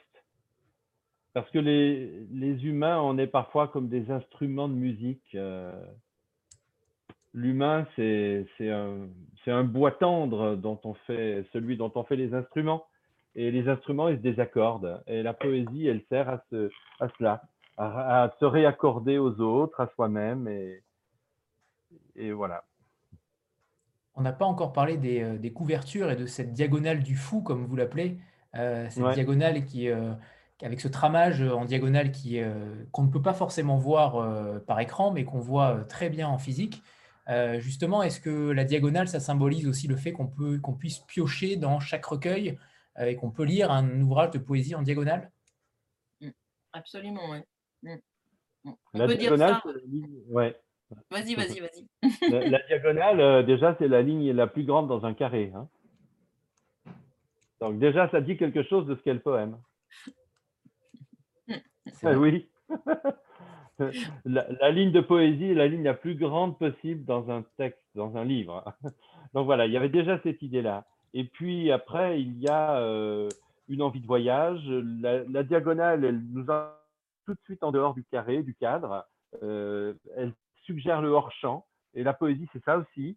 C'est un art qui laisse entendre ce que les mots ne disent pas. Euh, c'est un pouvoir de suggestion qui, qui s'y exprime. Et puis enfin, il faut bien ressembler à quelque chose. Donc, euh, quand on crée une maison d'édition, on a deux options. Soit on imite, soit on invente. On peut imiter de façon géniale. Hein. On peut euh, se mettre dans le sillage d'une maison qu'on admire. On pouvait faire, par exemple, de belles couvertures façon Actes Sud, avec un format vertical un peu allongé, euh, euh, des reproductions de tableaux, enfin bref. Euh, où on pouvait faire un livre blanc avec un liseré euh, rouge euh, ou vert, euh, voilà. Et nous, on a essayé de faire quelque chose que pratiquement personne ne fait, quoi. C'est-à-dire, euh, je pense que vous ne connaissez pas d'autres euh, maisons d'édition qui ont ce tramage euh, en diagonale et en y associant des couleurs euh, parfois flashy, euh, voilà, pour, pour dire aussi que, au fond, euh, on allait en faire voir de toutes les couleurs au lecteur. Oui, et puis c'est pas, c'est pas triste la poésie, puis bon, on est aussi drôle de zèbre, donc euh, les rayures c'était pas mal, et puis en même temps, de toute façon, on a tellement entendu que créer une maison d'édition qui ne publie que de la poésie, c'était être complètement zinzin, que la diagonale du fou, c'était pour nous aussi. Donc euh, ça ouais. nous va toujours bien d'ailleurs. C'est parfait. Euh, et justement, qui euh, est-ce que vous avez un graphiste qui, euh, qui, qui fait ça ? Ou euh, j'imagine que oui, est-ce oui. qu'on peut peut-être le citer? Ah oui. Oui, bien sûr. Alors, on a un graphiste, euh, un studio qui se trouve, euh, un studio de graphisme qui se trouve à Strasbourg, qui s'appelle Dans les villes, animé par euh, deux graphistes exceptionnels, Philippe Delangle et François Rigue. Et nous travaillons exclusivement avec eux. Ils étaient là dès le départ. Et voilà. Donc, on et a tout conçu. Oui, et d'ailleurs, euh, tout à l'heure, euh, vous parliez du, du un bateau nommé Poésie. Euh, il y a les dix mots euh, qui incarnent euh, notre euh, ligne éditoriale, mais il y a aussi les dix mots du graphisme dans, dans cet ouvrage euh, pour euh, soulever un petit peu le voile euh, aussi de, de tout ce qu'on a conçu graphiquement euh, de manière serrée, serrée avec eux. Mm. On a oublié de préciser que vous étiez euh, trois euh, à travailler euh, chez Bruno Doucet. Peut-être faire un petit rappel de l'organigramme, entre guillemets, de savoir comment vous vous organisez ensemble. Allez, Ariane. Vas-y, bosse-toi plutôt. Bruno, Bruno. Alors, alors nous, sommes, nous sommes trois, quatre, cinq, je ne sais pas exactement comment il faut compter, trois salariés. Euh, Mathilde, qui est, euh, qui n'est pas là ce soir, mais qui est en apprentissage, euh, donc qui est une apprentie qui est trois jours par semaine et qui est en charge des questions administratives. Euh, Ariane, qui, qui est là. Alors, euh, on a dit comment? La Speedy Gonzalez euh... Oui. oui, oui Gonzalez voilà. à la Il paraît. Alors, et Ariane qui a, fait, qui a fait son apprentissage chez nous. Hein ça commence ouais. à dater, hein? Ouais, ouais, ça fait quatre oui, ans. Hein. Ouais. Voilà. Et deux qui, ans d'apprentissage, euh... ouais. Et deux ans de C D I. Oh, il y a un chat. Et, voilà. qui, est et qui est chargé de, de... chargé de communication, mais qui aussi euh, travaille en relation avec les libraires, euh, voilà, qui fait un travail tout à fait remarquable et bah, qui euh, s'est rendu indispensable immédiatement. Voilà. Immédiatement. Il faut prendre les compliments, la... Ariane. Il faut les prendre. Euh, c'est la tour de contrôle. Hein. C'est la tour de contrôle dans un aéroport. Vous savez, euh, le, là, il faut regarder tous les côtés, il ne faut rien laisser passer. Euh, enfin, voilà. Alors, on a aussi une, une bénévole extraordinaire, c'est Muriel. Voilà. C'est incroyable, ça fait quand même dix ans qu'elle travaille euh, bénévolement. Alors, par contre, on lui offre les livres quand même. Hein, euh... on lui offre les livres et puis elle dirige trois collections qui ont le vent en poupe. La collection Poésie idéale, qui est une collection d'anthologie pour les adolescents autour de valeurs à défendre. Le pacifisme, la liberté, euh, l'accueil de l'autre, et cetera. Et puis, euh, une collection qui s'appelle Poésie Histoire, elle vous en a parlé tout à l'heure, et la collection Sur le fil, dont on parlera dans un petit moment. Ça tombe bien, voilà. C'est maintenant, justement. Donc, la transition est parfaite. On va pouvoir parler de ce roman, euh, Ne pleure pas sur la Grèce. Euh, on va peut-être commencer déjà par euh, vous demander, Bruno, qui est Yannis Ritsos ? Lorsque Odysseas Elitis, le poète grec, a eu le prix Nobel de littérature, il était tout gêné, il était très fier évidemment, mais il a dit « Mais vous savez, vous auriez aussi pu le donner à mon ami, mon frère Yannis Ritsos, car il est voilà, un immense poète de la Grèce. » C'est un poète qui est né au début du vingtième siècle, qui est mort en mille neuf cent quatre-vingt-dix. Euh, alors, la Grèce, hein, c'est de multiples pays en fait, la Grèce. Alors, d'où vient-il? Ça, c'est important pour… Euh, Pour le, le comprendre, il vient de la presqu'île de Monemvasia, dans le Péloponnèse, et il est né dans une famille euh, d'anciens patriciens, vénitiens, très riches. Son père donnait du travail à des dizaines et des dizaines de familles de laboureurs. Et puis, quelques années plus tard, Yannis Ritsos se retrouve euh, seul dans les rues d'Athènes, quasiment euh, obligé de faire des petits boulots pour ne pas mendier son, son existence. Parce qu'entre-temps, il a tout perdu. Sa famille a été décimée par la tuberculose. Son grand-père a été assassiné par des brigands. Son père est devenu, euh, est devenu fou.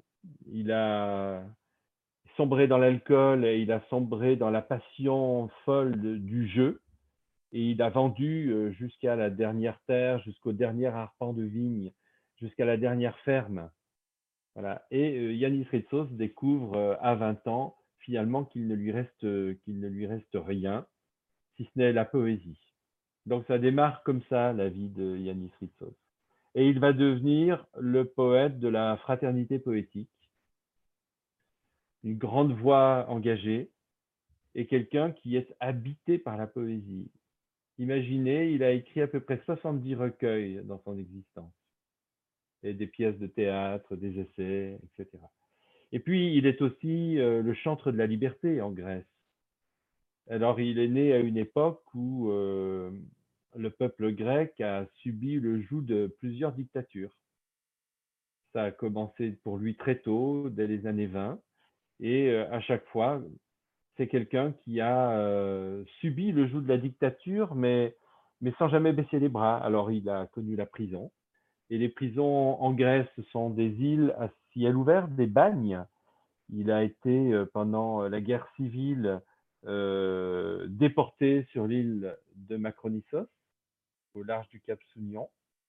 Et puis, euh, pendant la dictature, sous la dictature des colonels, à partir du coup d'État du vingt et un avril mille neuf cent soixante-sept, eh bien, il sera déporté sur un îlot des Cyclades, l'îlot de Yaros, qui est un endroit qui était connu depuis l'Antiquité euh, comme étant particulièrement euh, hostile. C'était un lieu de, re, de, de, de réclusion, un lieu d'enfermement depuis, depuis toujours, euh, parce qu'il n'y avait rien d'autre qu'un rocher, euh, voilà, une côte insalubre. Et il y a passé euh, une année avant d'être ensuite transféré dans le Dodécanèse. Le Dodécanèse, c'est un archipel qui se trouve euh, tout près de l'Asie mineure, pas loin des côtes turques. Et là, euh, il a été interné sur euh, l'île de Léros. Léros, on en parle beaucoup aujourd'hui parce qu'il euh, y a euh, un lieu, c'est un lieu de, d'accueil des migrants aujourd'hui. Voilà, et, et c'est quelqu'un qui euh, n'a jamais euh, cédé une seule ligne au désespoir. C'est vraiment extraordinaire, mais il n'y a pas de place pour le désespoir dans l'écriture de Yannis Ritsos. Et voilà, alors moi, je...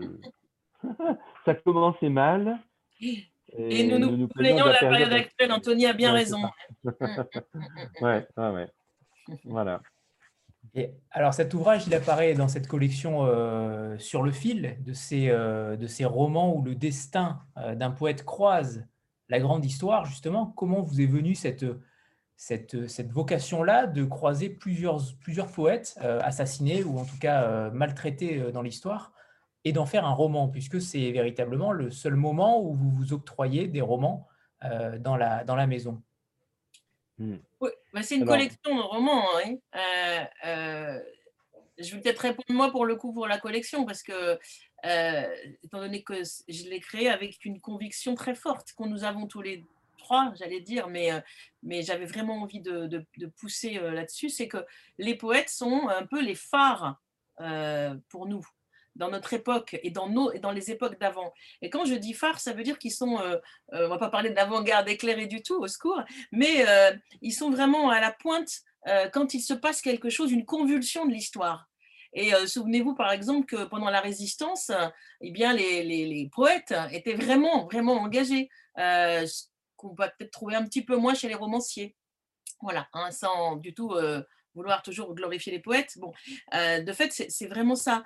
Et donc, l'idée de croiser euh, le destin d'un poète avec un moment de la grande histoire, c'était à la fois euh, pour euh, ben, revisiter ce moment de la grande histoire, euh, mais à l'aune de, de, de, du regard du poète qui souvent, en plus, eh bien, a, a puisé sa création et sa créativité poétique dans son implication dans ce moment-là. Euh, c'est comme ça qu'on a dans la collection euh, commencé avec euh, « Caché dans la maison des fous », un roman de Didier Deninx, où c'était Paul Éluard, résistant, euh, qui va se cacher dans un hôpital psychiatrique en Lozère euh, et, euh, et tout ce qui se passe euh, par la suite autour de ça. Et on a à chaque fois euh, euh, essayé de… de de montrer ce croisement-là. Si vous avez euh, euh, Raphaël Jérusalemi qui a fait Les obus joués à Pigeon-Vol, c'est Apollinaire dans les tranchées. Euh, mais vous avez aussi Ingrid Jonker, la poétesse d'Afrique du Sud, dont le père était un chef de file de l'apartheid et que Mandela adorait. Euh, et euh, Nimrod a, a écrit euh, « L'enfant n'est pas mort » et ça nous permet à la fois de retrouver l'apartheid, et cetera. Alors, dans les premiers romans de la collection Sur le fil, Bruno avait déjà fait euh, le carnet retrouvé de Monsieur Max, euh, qui était Max Jacob, le faux journal intime de Max Jacob avant son arrestation jusqu'à sa dernière heure à Drancy. Et vous voyez, à chaque fois… Euh, Eh bien, on a le, le, le moment aigu où l'histoire euh, et ses brûlures rencontrent la créativité d'un poète. Je ne vous les ai pas tous cités, hein. On a aussi euh, Tristan Corbière, euh, La Malmore entre les dents, on a aussi euh, Desnos au camp de Thérésine avec le magnifique Ombre parmi les ombres d'Isabelle Lacan. Voilà. Alors peut-être que toi, par contre, Bruno, euh, c'est très particulier sur Ritsos, puisque Ritsos… Euh, Euh, c'est vraiment un compagnon de route pour Bruno euh, à bien des égards. Peut-être tu peux en dire un petit peu plus ou tu préfères que, que je l'explique, c'est toi qui, qui dis. Non, je te laisse l'expliquer. Muriel, c'est toi l'éditrice. Hein. C'est-à-dire que là, on, on a le croisement de plusieurs choses. Vous avez euh, le Bruno Doucet, éditeur que, que, vous avez, que vous rencontrez depuis plus d'une heure, et vous avez vu que quand Anthony lui dit euh, un livre, qu'est-ce qu'il choisit? Ritsos, non mais ça en dit long, c'est-à-dire qu'on euh, a publié sept livres, de, sept livres, hein, c'est ça, sept euh, de Yannis Ritsos, mais ouais, c'est un peu notre, euh, euh, ce que, ce que la, la poésie de Ritsos, son engagement militant, sa manière d'écrire, son, son, son, son lyrisme et son engagement, tout ça, c'est un peu notre base. Donc, vous avez déjà le Bruno Doucet, éditeur, euh, qui a un rapport très particulier à Yannis Ritsos. Après, euh, vous avez le Bruno Doucet, poète, vous en avez eu un petit accent et vous avez bien vu que, justement, lui aussi marie, dans son écriture poétique, le lyrisme euh, et l'engagement. Donc, il y a quand même une espèce de, de chemin. Et puis après, vous avez aussi le fait que euh, une partie de notre vie, et donc euh, de la sienne, euh, se passe aujourd'hui en Grèce, euh, qui est un… un peu notre deuxième patrie. Et donc là, ben, quand on est impliqué dans ce qui se passe en Grèce, euh, la dictature des colonels, c'est un moment fondamental aussi de l'histoire de ce pays. Et euh, j'allais dire, il fallait que de toute façon, euh, il s'y coltine un jour. Voilà. Donc, euh, vous voyez, le, Yannis, dans, dans son recueil qui s'appelle euh, « S'il existe un pays », euh, il y a trois chants pour Yannis Ritsos, qui sont trois très beaux poèmes, que moi, pour ma part, j'aime énormément, euh, qui sont un peu le prémisse, les prémices pardon, de, de ce roman. Et, euh, et Bruno appelle Yannis Ritsos mon frère, hein, déjà à l'époque. Donc, de quand il date, s'il existe un pays, cinq ans, je ne sais plus. deux mille treize. Voilà, un peu plus que cinq ans même. Euh, donc, voilà. Et, donc, et puis, euh, euh, vous savez que tout, tout se tricote ensemble. Et, et peut-être, euh, euh, tu as avec toi, ou je ne sais pas si tu as le, le livre que tu avais fait pour le T N P. Non, tu ne l'as pas. Oh, il doit être là. Euh, c'est bon, publié chez euh, un euh, confrère. En tout cas, euh, il, a, il a déjà écrit ouais. des poèmes sur un poète. Euh, sans citer Ritsos, un poète enfermé au camp de Macronissos, donc un des camps. Euh, voilà. Et euh, si vous mettez tout ça bout à bout, c'est comme un chemin qui, qui conduisait euh, Ritsos et Bruno euh, dans les bras l'un de l'autre pour ce roman. Qu'est-ce qui, qu'est-ce qui vous attire, Bruno, dans, chez ce poète-là? Qu'est-ce qui, dans sa poésie, vous attire euh, de prime abord? Est-ce qu'il a un style particulier? euh, Pour ma part, je ne l'ai jamais lu. Euh, Est-ce qu'il a un style particulier hein, au-delà de l'engagement? euh, le, L'éventail de ces modes d'expression poétique est extrêmement large. Ça, c'est la, la première chose. C'est-à-dire qu'il y a, sur les soixante-dix recueils qu'il a écrits, il y a vraiment des modes d'expression très différents. Euh, il y a une expression surréaliste dans les livres de jeunesse. Il y a une expression épique, avec parfois des choses qui rappellent la tragédie grecque. C'est un peu le cas des, des trois livres de jeunesse que nous avons publiés, Le Chant de ma sœur, Symphonie du printemps et La marche de l'océan. Il y a des poèmes très brefs qu'il écrivait pratiquement quotidiennement. Alors voilà, il y a cette diversité qui me, qui me fascine chez lui, euh, d'un homme qui a exploré à peu près toutes les formes poétiques possibles. Et puis, euh, il y a cette simplicité. Euh, en même temps, Yannis Ritsos, c'est quelqu'un qui s'adresse au plus grand nombre, qui s'adresse à tous, qui peut être lu et qui est, euh, qui est aimé par des gens qui n'ont pas forcément un accès important à la culture. Euh, en Grèce, tout le monde le connaît. Il y a des textes de Yannis Ritsos qui sont entrés dans le répertoire euh, euh, national, euh, qui sont mis en musique par Mikis Theodorakis, le grand compositeur euh, grec. Voilà, donc il y a euh, ce chant, euh, ce chant qui, est, qui est vraiment universel, et puis cette capacité de, de résistance. Au fond, pour, pour conclure, peut-être ce qui me, me plaît le plus chez lui, c'est cette aptitude à tenir ensemble deux choses qui sont différentes, bien différentes. L'expression lyrique, d'une part, c'est-à-dire euh, euh, le lyrisme, c'est quoi? C'est l'expression de l'intime. Paul Valéry disait, c'est la transformation d'un cri en chant. Donc, il y a cette expression lyrique chez lui, et puis il y a aussi euh, cette résistance. C'est quand même quelqu'un euh, qui a écrit, euh, comme je le disais tout à l'heure, sous le joug de plusieurs dictatures, et qui n'a jamais cessé de chanter la liberté. Voilà. Donc, c'est tout cela à la fois qui, qui m'intéresse chez lui. Et puis, euh, je suis tombé amoureux de, de la Grèce, et... Et donc, pour moi, il en est vraiment le, il en est la, la voix la plus, la plus forte. Alors, par rapport au roman, justement, à, ce, à cet événement, à cette dictature, euh, à cette dictature du vingt et un avril soixante-sept, ce coup d'État, ce putsch, euh, comment vous avez réussi à former un roman euh, qui est évidemment extrêmement bien documenté sur la période, mais justement à avoir un, une sorte de polyphonie avec Antoine, ce personnage de nos jours. Euh, ça, c'est très intéressant d'arriver à, à séparer les deux choses et arriver à, à l'intégrer, à intégrer ce personnage-là dans l'histoire euh, de soixante-sept. Oui, ben, c'est toute la question qui se pose lorsqu'on écrit ce qu'on pourrait appeler des romans historiques, parce que si nous ne faisons que raconter l'histoire, alors autant faire un livre d'histoire et un livre documentaire. Euh, moi, ce qui m'intéresse, c'est le roman. Donc, j'ai créé des situations, j'ai inventé des situations, j'ai inventé des personnages. et j'ai fait en sorte que Antoine, personnage inventé, euh, aille à la rencontre de Yannis Ritsos. Voilà. Et, et en même temps, ce qui m'intéressait, euh, c'était euh, le fait de passer constamment d'un pays à l'autre. Donc, on ne va pas raconter le, le roman, hein, je vais, euh, mais ce qu'on peut dire, effectivement, c'est qu'il y a euh, toute une partie du roman qui se déroule à Paris, dans le contexte de la résistance par la diaspora grecque.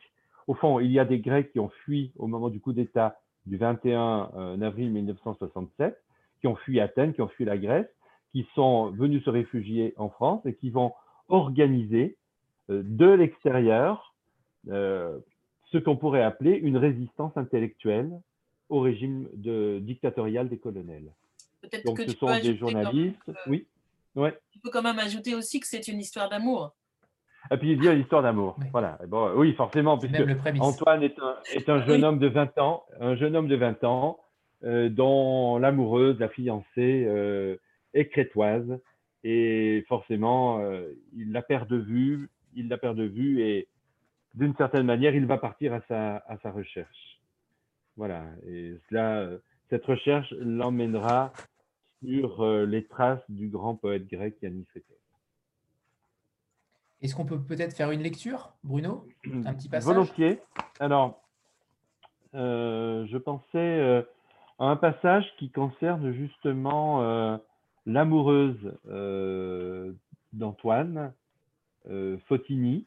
Fotini, c'est un prénom grec, euh, Fotis, Fotini, qui désigne la lumière. Alors, euh, Fotini va participer à une manifestation à Héraclion, la, la capitale de la Crète.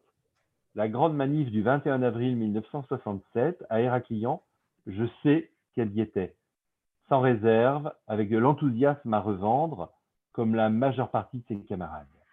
Alors nous voici donc dans cette manifestation. Au milieu de la foule, Fotini est parvenu à retrouver un noyau d'étudiants. Pas question de se regrouper en grand nombre en tête de cortège. La consigne donnée est claire, elle sera respectée. C'est au milieu des autres que nous devons défiler. Ce combat n'est pas seulement celui des étudiants, il est celui de tous. La défense de la démocratie n'a que faire des corporations. Fotini est entouré de mille visages qu'elle ne connaît pas, mais qui scandent les mêmes slogans. Autour d'elle, dans le rassemblement bigarré de ce vendredi contestataire, des maçons venus des quartiers populaires, des pêcheurs qui ont abandonné leurs filets sur le port, des paysans surgis des villages environnants, des nourrices qui donneraient le sein en marchant s'il le fallait, des professeurs, des cafetiers, des avocats, des petits commerçants, des boulangers, des plombiers, des fileuses, des rémouleurs, des meuniers, des lavandières, des chiffonniers, des syndicalistes qui collaient hier des affiches, de simples pères de famille inquiets pour l'avenir de leurs enfants, et la foule. La foule immense des anonymes, des sans-grades, des petites gens qui ne savent pas ce qu'ils mangeront demain, mais qui ne veulent plus ni guerre civile ni dictature. Toutes celles et ceux pour qui la liberté de penser et d'agir est aussi importante que le pain. L'ai-je rêvé, cette Fotini, que la solidarité populaire tenait vive? Non, elle était ainsi lorsque nous nous sommes rencontrés en Crète au cours de l'été mille neuf cent soixante-six, lorsqu'elle m'écrivait avant le coup d'État pour me parler de ses études, de ses passions, de son engagement en faveur de la liberté.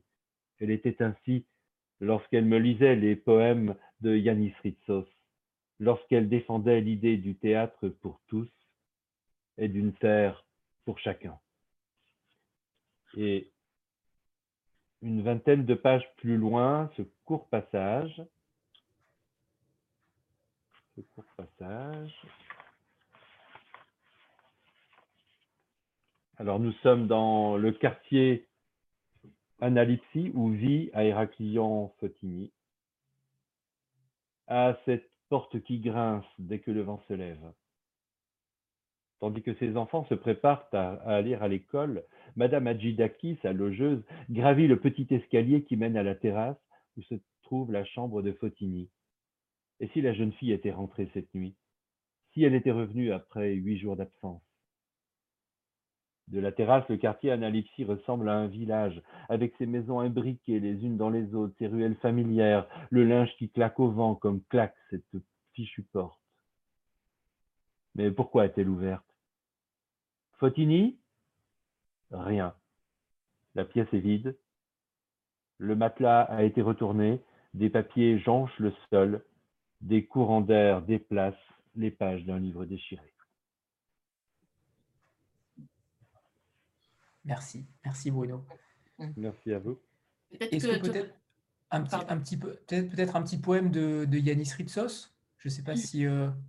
Peut-être qu'il mm-hmm. pourrait nous, nous lire aussi juste euh, l'arrestation qui est en quatrième pour qu'on voit comment c'est aussi quand Yannis parle. Ah, si tu veux. Ouais. C'est très bref, mais un poème de Yannis aussi, bien sûr. Voilà, et ben, je lirai ensuite un poème qui se trouve à la fin du livre sans expliquer pourquoi il est à la fin de ce livre. Voilà. La valise. Serré contre ses jambes, il avait laissé ses pensées prendre le large pour apaiser l'angoisse que faisait monter en lui la présence des militaires. Pas un carnet dans la valise, pas un crayon qu'on lui aurait immédiatement confisqué, non, mais des poèmes par centaines, dans la tête et dans le cœur, que rien ni personne ne parviendrait à lui enlever. Quelle chance après tout d'avoir choisi la poésie et non la peinture ou le piano. Dans les camps, dans les prisons où on les jette, le peintre privé de toiles et de pigments vit un enfer. Le musicien sans piano se voit amputé de la meilleure part de lui-même. Mais moi, poète, sans stylo ni papier, de quoi me prive-t-on que je ne puisse trouver en moi? Les doigts coupés, la langue arrachée, je continuerai à sentir la vibration du poème. Elle est la corde tendue de mes nerfs, ma résistance. Et... comme en écho à ce passage, un texte de Yannis Ritsos qui se trouve à la fin de mon livre et qui, est, qui a été traduit par euh, le grand traducteur et poète euh, Jacques Lacarrière, la jeune fille. Pour résister, elle n'avait rien d'autre, jeune fille de dix-huit ans, que ses deux mains menues, très menues, sa robe noire, le souvenir d'un bout de pain minutieusement partagé et le chuchotement secret la nuit de ce que nous nommions patrie. Quand on la jeta dans les ténèbres, elle n'avait plus de voix. Les autres cellules ne l'entendirent pas. Seul l'oiseau de Perséphone lui apporta dans un mouchoir quelques grains de grenade et les écoliers la dessinèrent sur leur cahier à la lueur d'une lampe, petite vierge assise sur la chaise d'un café populaire, avec une foule d'oiseaux et de poissons sur les épaules et les genoux. Yannis Ritsos. What else? euh, dans, le, dans le chat, justement, beaucoup s'interrogent sur, le, sur le, tout simplement l'oralité des poèmes. Euh, Est-ce que vous avez envisagé ou déjà effectué des, des livres audio de certains livres où, euh, où au contraire, euh, ça ne se fait que sur scène, euh, en tout cas dans une oralité euh, physique? Muriel, je te laisse répondre. Ben, les livres audio, pour l'instant, c'est un peu compliqué, le modèle économique, on va dire. Donc, euh, on n'a pas de livre audio en tant que tel disponible. Euh, C'est un modèle qui se cherche quand même. Par contre, euh, à défaut, j'allais dire, on a de, beaucoup de vidéos sur notre chaîne YouTube, donc on peut entendre quand même beaucoup de nos poètes et beaucoup de poèmes qui sont lus comme ça. Euh, on avait commencé avec quelques livres numériques euh, enrichis euh, d'audio, ça ne fonctionne pas. Voilà, donc euh, c'est encore un modèle qui se cherche. On y pense de plus en plus hein, aux livres audio. C'est sûr qu'il y a, un... pour la poésie, il y a un, il y a un vrai... Euh... Enfin, il y a une vraie évidence, voilà. Mm. Mais aujourd'hui, on ne peut plus faire de C D puisque plus personne n'a de quoi lire des C D. On avait fait, on avait, on avait fait, on a, on a essayé beaucoup de choses. Hein.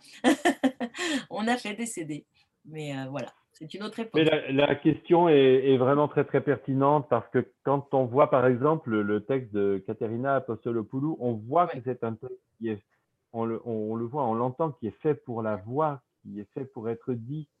Euh, voilà, parfois chuchoté à, à l'oreille du, du lecteur. Donc, euh, bien sûr, c'est nous irons dans cette euh, direction euh, dans les années à venir, c'est euh, absolument certain. Mais c'est vrai qu'Ariane parle, parle des, des plateformes musicales, que ce soit Spotify ou autre en streaming. Euh, pourquoi pas Pourquoi pas, euh, au lieu d'écouter de la musique, pourquoi pas n'écouterions-nous pas des poèmes? euh, Je pense qu'à l'oreille, euh, je ne vois pas de différence entre la poésie et le slam. Pourquoi le slam serait merveilleux et la poésie euh, banale? Oui, ouais, bien sûr, bien sûr, absolument, mais c'est, c'est tout à fait, c'est tout à fait juste. Promis, euh... dans les dix ans à venir, euh, ce sera euh, l'axe majeur euh, pour nous. Euh, d'ailleurs, euh, dès le départ, hein, euh, j'allais dire, euh, la rencontre vivante avec le public, pour nous, est, est quelque chose de, d'absolument essentiel. Ce qu'on n'a pas eu l'occasion de dire, c'est que pendant ces, ces dix années, on a passé notre temps sur les routes à aller rencontrer nos, nos lecteurs, les lecteurs de nos auteurs. Euh, parfois cent cinquante, cent quatre-vingts rencontres par an. Imaginez, hein, c'est un jour sur deux. Voilà. Alors, depuis, depuis un an, ce n'est plus le cas, hein, évidemment. Et ça, en même temps, ça libère euh, du temps pour réfléchir à la façon dont on va, euh, euh, probablement dans les années à venir, euh, aborder cette question de, de l'oralité poétique. Justement, cette situation actuelle, euh, forcément, on y pense quand on lit « Ne pleure pas sur la Grèce ». Euh, clairement, on pense à ce couvre-feu, on pense à, à ces interdictions, euh, ces, ces interdictions de liberté. Alors évidemment, euh, on n'en est pas dans une forme euh, où euh, il y a une opposition entre l'État et le peuple, quoique parfois oui, mais en tout cas, on y pense clairement. Euh, j'imagine que vous avez écrit le, l'ouvrage avant euh, le confinement, ça c'est une évidence, euh, et que Yannis Ritsos, dans tous les cas, était en vous depuis bien longtemps, ça il faut le préciser aussi. Mais justement, est-ce que vous avez, euh, vous avez augmenté, entre guillemets, le livre par rapport à la situation qu'on a vécue? Alors, euh, moi, j'y ai, j'y ai pensé tout le temps. Hein. C'est-à-dire que, en fait, j'ai vraiment euh, fini d'écrire le livre il y a un an. Et euh, pendant le confinement, j'ai effectué le travail de, de relecture. J'ai rajouté quelques petits épisodes. Il y a des passages qui ont été rajoutés euh, pendant, le, pendant le premier confinement. Euh, voilà. Il y a un petit chapitre sur la, la relation à Nazim Hikmet, le poète turc. Euh, il y a euh, le, un chapitre euh, justement qui concerne le, le moment où Yannis Ritsos est confronté à la question du couvre-feu euh, à Athènes. Et bon, voilà. Mais euh, ça fait partie de mes préoccupations fondamentales. Voilà, je, je suis dans cette réflexion sur la question de la privation de liberté et de l'empêchement euh, qui est objecté au, au poète. C'est, c'est quand même le septième roman que je consacre à, à un poète. Hein. Euh, mais celui-là n'a pas été assassiné. Euh, à l'inverse de Victor Rala, euh, c'était le premier, le chanteur chilien, de Matou Blounès, le chanteur algérien, assassiné il y a vingt ans, euh, de Max Jacob, euh, mort euh, euh, juste avant d'être déporté, il devait partir euh, à Auschwitz et il est mort à, au camp de Drancy en, au cours de l'hiver quarante-quatre.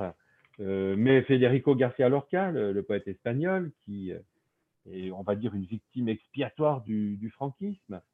Voilà. Et même Neruda, auquel j'ai consacré un petit roman chez Actes Sud, eh bien Neruda, lui aussi, peut-être, a été assassiné. Hein. On sait pas, on sait pas exactement comment il est mort, mais dans des conditions euh, assez troubles. Alors, Yannis Ritsos, c'est peut-être pour moi le dernier livre de ce cycle et euh, c'est voilà, le seul qui, qui, n'a pas été, euh, qui n'a pas été assassiné et qui a tenu tête finalement au bourreau. Hein. C'est, c'est celui qui fait euh, fleurir le manche des matraques. Bruno, au moment où on vous connaît, où on vous découvre, n'arrêtez pas, n'arrêtez pas. Il en, il en faut un autre, il en faut un autre obligatoirement. Non. Non. Ah ben Nazim, alors Nazim Hikmet, si je trouve un éditeur. Ah, on peut, on peut peut-être dire aussi que euh, y a, sans vent de la mèche, il y a aussi dans ton roman euh, un, un lien euh, qu'on découvre euh, vraiment avec l'actualité du monde aujourd'hui. Hein. Euh, oui, voilà, pas trop dire hein. quoi, donc. Euh, non, mais, non, mais voilà, c'est non, pas. Non. C'est pas le confinement, c'est pas le coronavirus, mais c'est vraiment aussi des problématiques euh, euh, qui nous touchent et, et nous habitent aujourd'hui euh, dans notre monde. Avant de passer euh, peut-être aux futures parutions euh, que vous allez peut-être nous faire découvrir, euh, on va d'abord faire une photo, une photo de groupe qu'on a l'habitude de, de faire. Euh, donc voilà, préparez-vous et, et sortez vos livres, comme d'habitude. Ah, ah bah attendez, nous aussi alors. Ah oui, oui, oui, oui. Tout, est, tout est permis. Hein. Très bien. trois, deux, un. Comme ça. Hop. Parfait. C'est bon, super. Merci. J'ai vu fleurir la malmore là-bas chez Joël.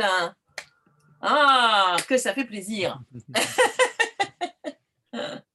Super. Euh, alors, vos prochaines parutions. Est-ce que, alors, comment déjà envisagez-vous la suite? euh, On ne sait pas à quelle sauce on va encore être mangé dans les, dans les jours à venir, mmh. mais euh, on ne va pas en parler. Alors, on va garder le positif. Euh, ouais, justement, les sûr. prochaines parutions. Alors, là, j'ai... J'ai autour de moi des livres euh, que les lecteurs, les lectrices n'ont pas encore pu découvrir, mais qui vont bientôt paraître euh, en librairie. Euh, La baie vitrée d'Yvon Le Men, c'est un texte formidable, je ne sais pas si vous le voyez, ça va? Oui, c'est bon. Et La baie vitrée, c'est cette baie vitrée qui euh, voilà, lui a permis pendant euh, toute cette année deux mille vingt d'être à la fois à l'écoute de la, des mauvaises nouvelles du monde, mais en même temps d'avoir un regard sur son jardin au printemps. Il y a des textes absolument formidables. Voilà, c'est ce poète dont Ariane a parlé tout à l'heure, qui a obtenu le, le prix Goncourt de la poésie en deux mille dix-neuf. Et dans le même temps, sort un livre dont on a vraiment grand besoin. Regardez comme il est beau. Voilà, un livre rose aux couleurs du désir. Enfin, rose, et pas seulement, parce que dans ce livre, il y a un désir blanc, désir d'absence et de silence, un désir jaune, d'éveil, de rayonnement solaire, un désir orange de, de vitamines, de vitalité et d'énergie, un désir rouge d'érotisme, de sang qui pulse dans nos veines, un désir bleu de voyage, de mer et d'évasion, on en a beaucoup besoin en ce moment, un désir vert de chlorophylle, de nature et d'espérance, un désir violet de mélancolie, de solitude, et un désir noir, un noir désir de mystère, d'opacité et de nuit. Et c'est comme ça que nous avons construit ce, ce livre, sur le mode d'une sorte d'arc-en-ciel poétique. Et il y a dedans, Ariane, combien de poètes? quatre-vingt-huit. quatre-vingt-huit. quatre-vingt-huit poètes. Et combien de femmes? Bon, il n'y a pas jamais de femmes dans les livres de poésie. Bah, au moins la moitié, non? Oh, bah oui, la, mo la moitié, la moitié, voilà. Voilà. Et ensuite, alors, ensuite, il y a deux livres qui vont sortir au mois de... Il est derrière toi, l'autre. Il est derrière moi, alors. Je euh... le vois, moi. À, dro à, dro à gauche, au-dessus. Au-dessus, lève la tête. Non, au-dessus. Ah, ouais. Voilà, ouais. Voilà, il y a deux livres qui sortent euh, ensemble en même temps au mois de mars. Un livre de Perrine Le Quérec intitulé Feu, un livre de Caroline Boidet intitulé Une femme en crue, le feu et l'eau, deux éléments naturels. L'un, le livre de Caroline Boidet est tout entier voué à la question du désir, et on peut dire de l'érotisme, du désir au féminin. Et Feu est un livre extraordinaire qui... Euh, propose un inventaire des feux qui ravagent le monde depuis, euh, depuis toujours. Chaque page est un feu différent et on commence avec, euh, bah, bien sûr, euh, la haute antiquité, euh, Pompéi, et cetera, l'invention du feu, et puis on va jusqu'à euh, au feu qui ravage l'Australie depuis deux mille dix-neuf. Petit livre formidable où la... La maquette elle-même, voilà, parfois est tout à fait étonnante. Ce sont presque des calligrammes. Les textes partent souvent du bas de la page, comme le feu part euh, du sol. Voilà, Perrine Le Quérec, Feu. Et puis alors, au mois d'avril, celui-là, je ne peux pas vous le montrer, il n'est pas encore imprimé. Il y aura... un livre qui vient prolonger cette anthologie qui est notre best-seller, euh, Beat Attitude, l'anthologie des femmes poètes de la Beat Generation, parce que nous publions en édition bilingue l'une de ces dix femmes, Hetty Jones, euh, qui euh, maintenant est une dame d'un certain âge, elle a plus de quatre-vingts ans, elle vit à New York, et nous publions un livre intitulé « Drive ». Euh, et c'est un hymne à la liberté des femmes, à la route, et on y retrouve toutes les thématiques de, de la Beat Generation. On le publie en édition bilingue. Et puis alors au mois de mai, je me vais m'arrêter. Après, euh, après on ne sait pas trop, hein, parce que déjà le mois de mai, on se demande comment on va y arriver. Au mois de mai, nous allons publier euh, une jeune femme franco-tunisienne qui s'appelle Nawel Ben Krayem, que vous connaissez peut-être parce que c'est une chanteuse qui a déjà sorti euh, quatre, quatre albums et qui cartonne.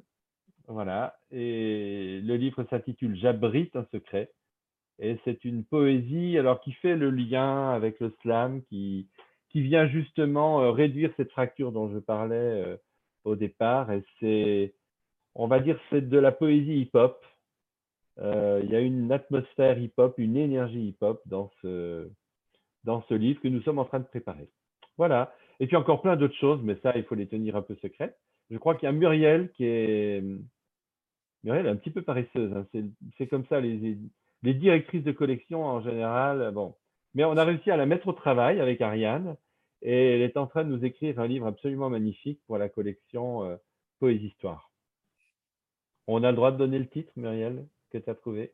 Je ne sais pas, c'est toi le patron. Ah, allez, vas-y. Immenses sont leurs ailes. Immenses sont leurs ailes. Et Ariane, elle ne connaissait pas le titre, mais maintenant, tu ne pourras plus le dire. Hein, tu vois, voilà. Bah ouais, j'ai les actus avec vous. C'est trop bien. Merci. Merci, euh, merci infiniment à tous les trois. C'était un, un pur bonheur et je crois que nous sommes tous d'accord pour dire que ces rencontres, euh, dans ces rencontres, vous étiez les candidats euh, idéaux. Euh, c'est pour ça que j'organise ces rencontres, c'est pour découvrir euh, ce genre d'univers que peu de personnes connaissent.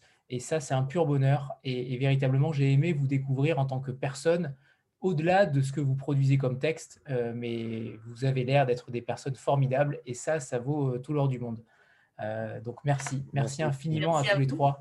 C'était un, un, un, vrai, un, un vrai plaisir et un bonheur de vous avoir ce soir. Mais de même. Hein, merci, merci beaucoup. Laura est revenue. Ouais, merci Laura beaucoup. est revenue, donc on va refaire la photo, du coup, puisqu'on l'a faite quand tu étais partie. Donc, mais oui, je on, ressort, on ressort les livres et on peut refaire la photo. Ah bah merci, c'est gentil. Voilà. Attends.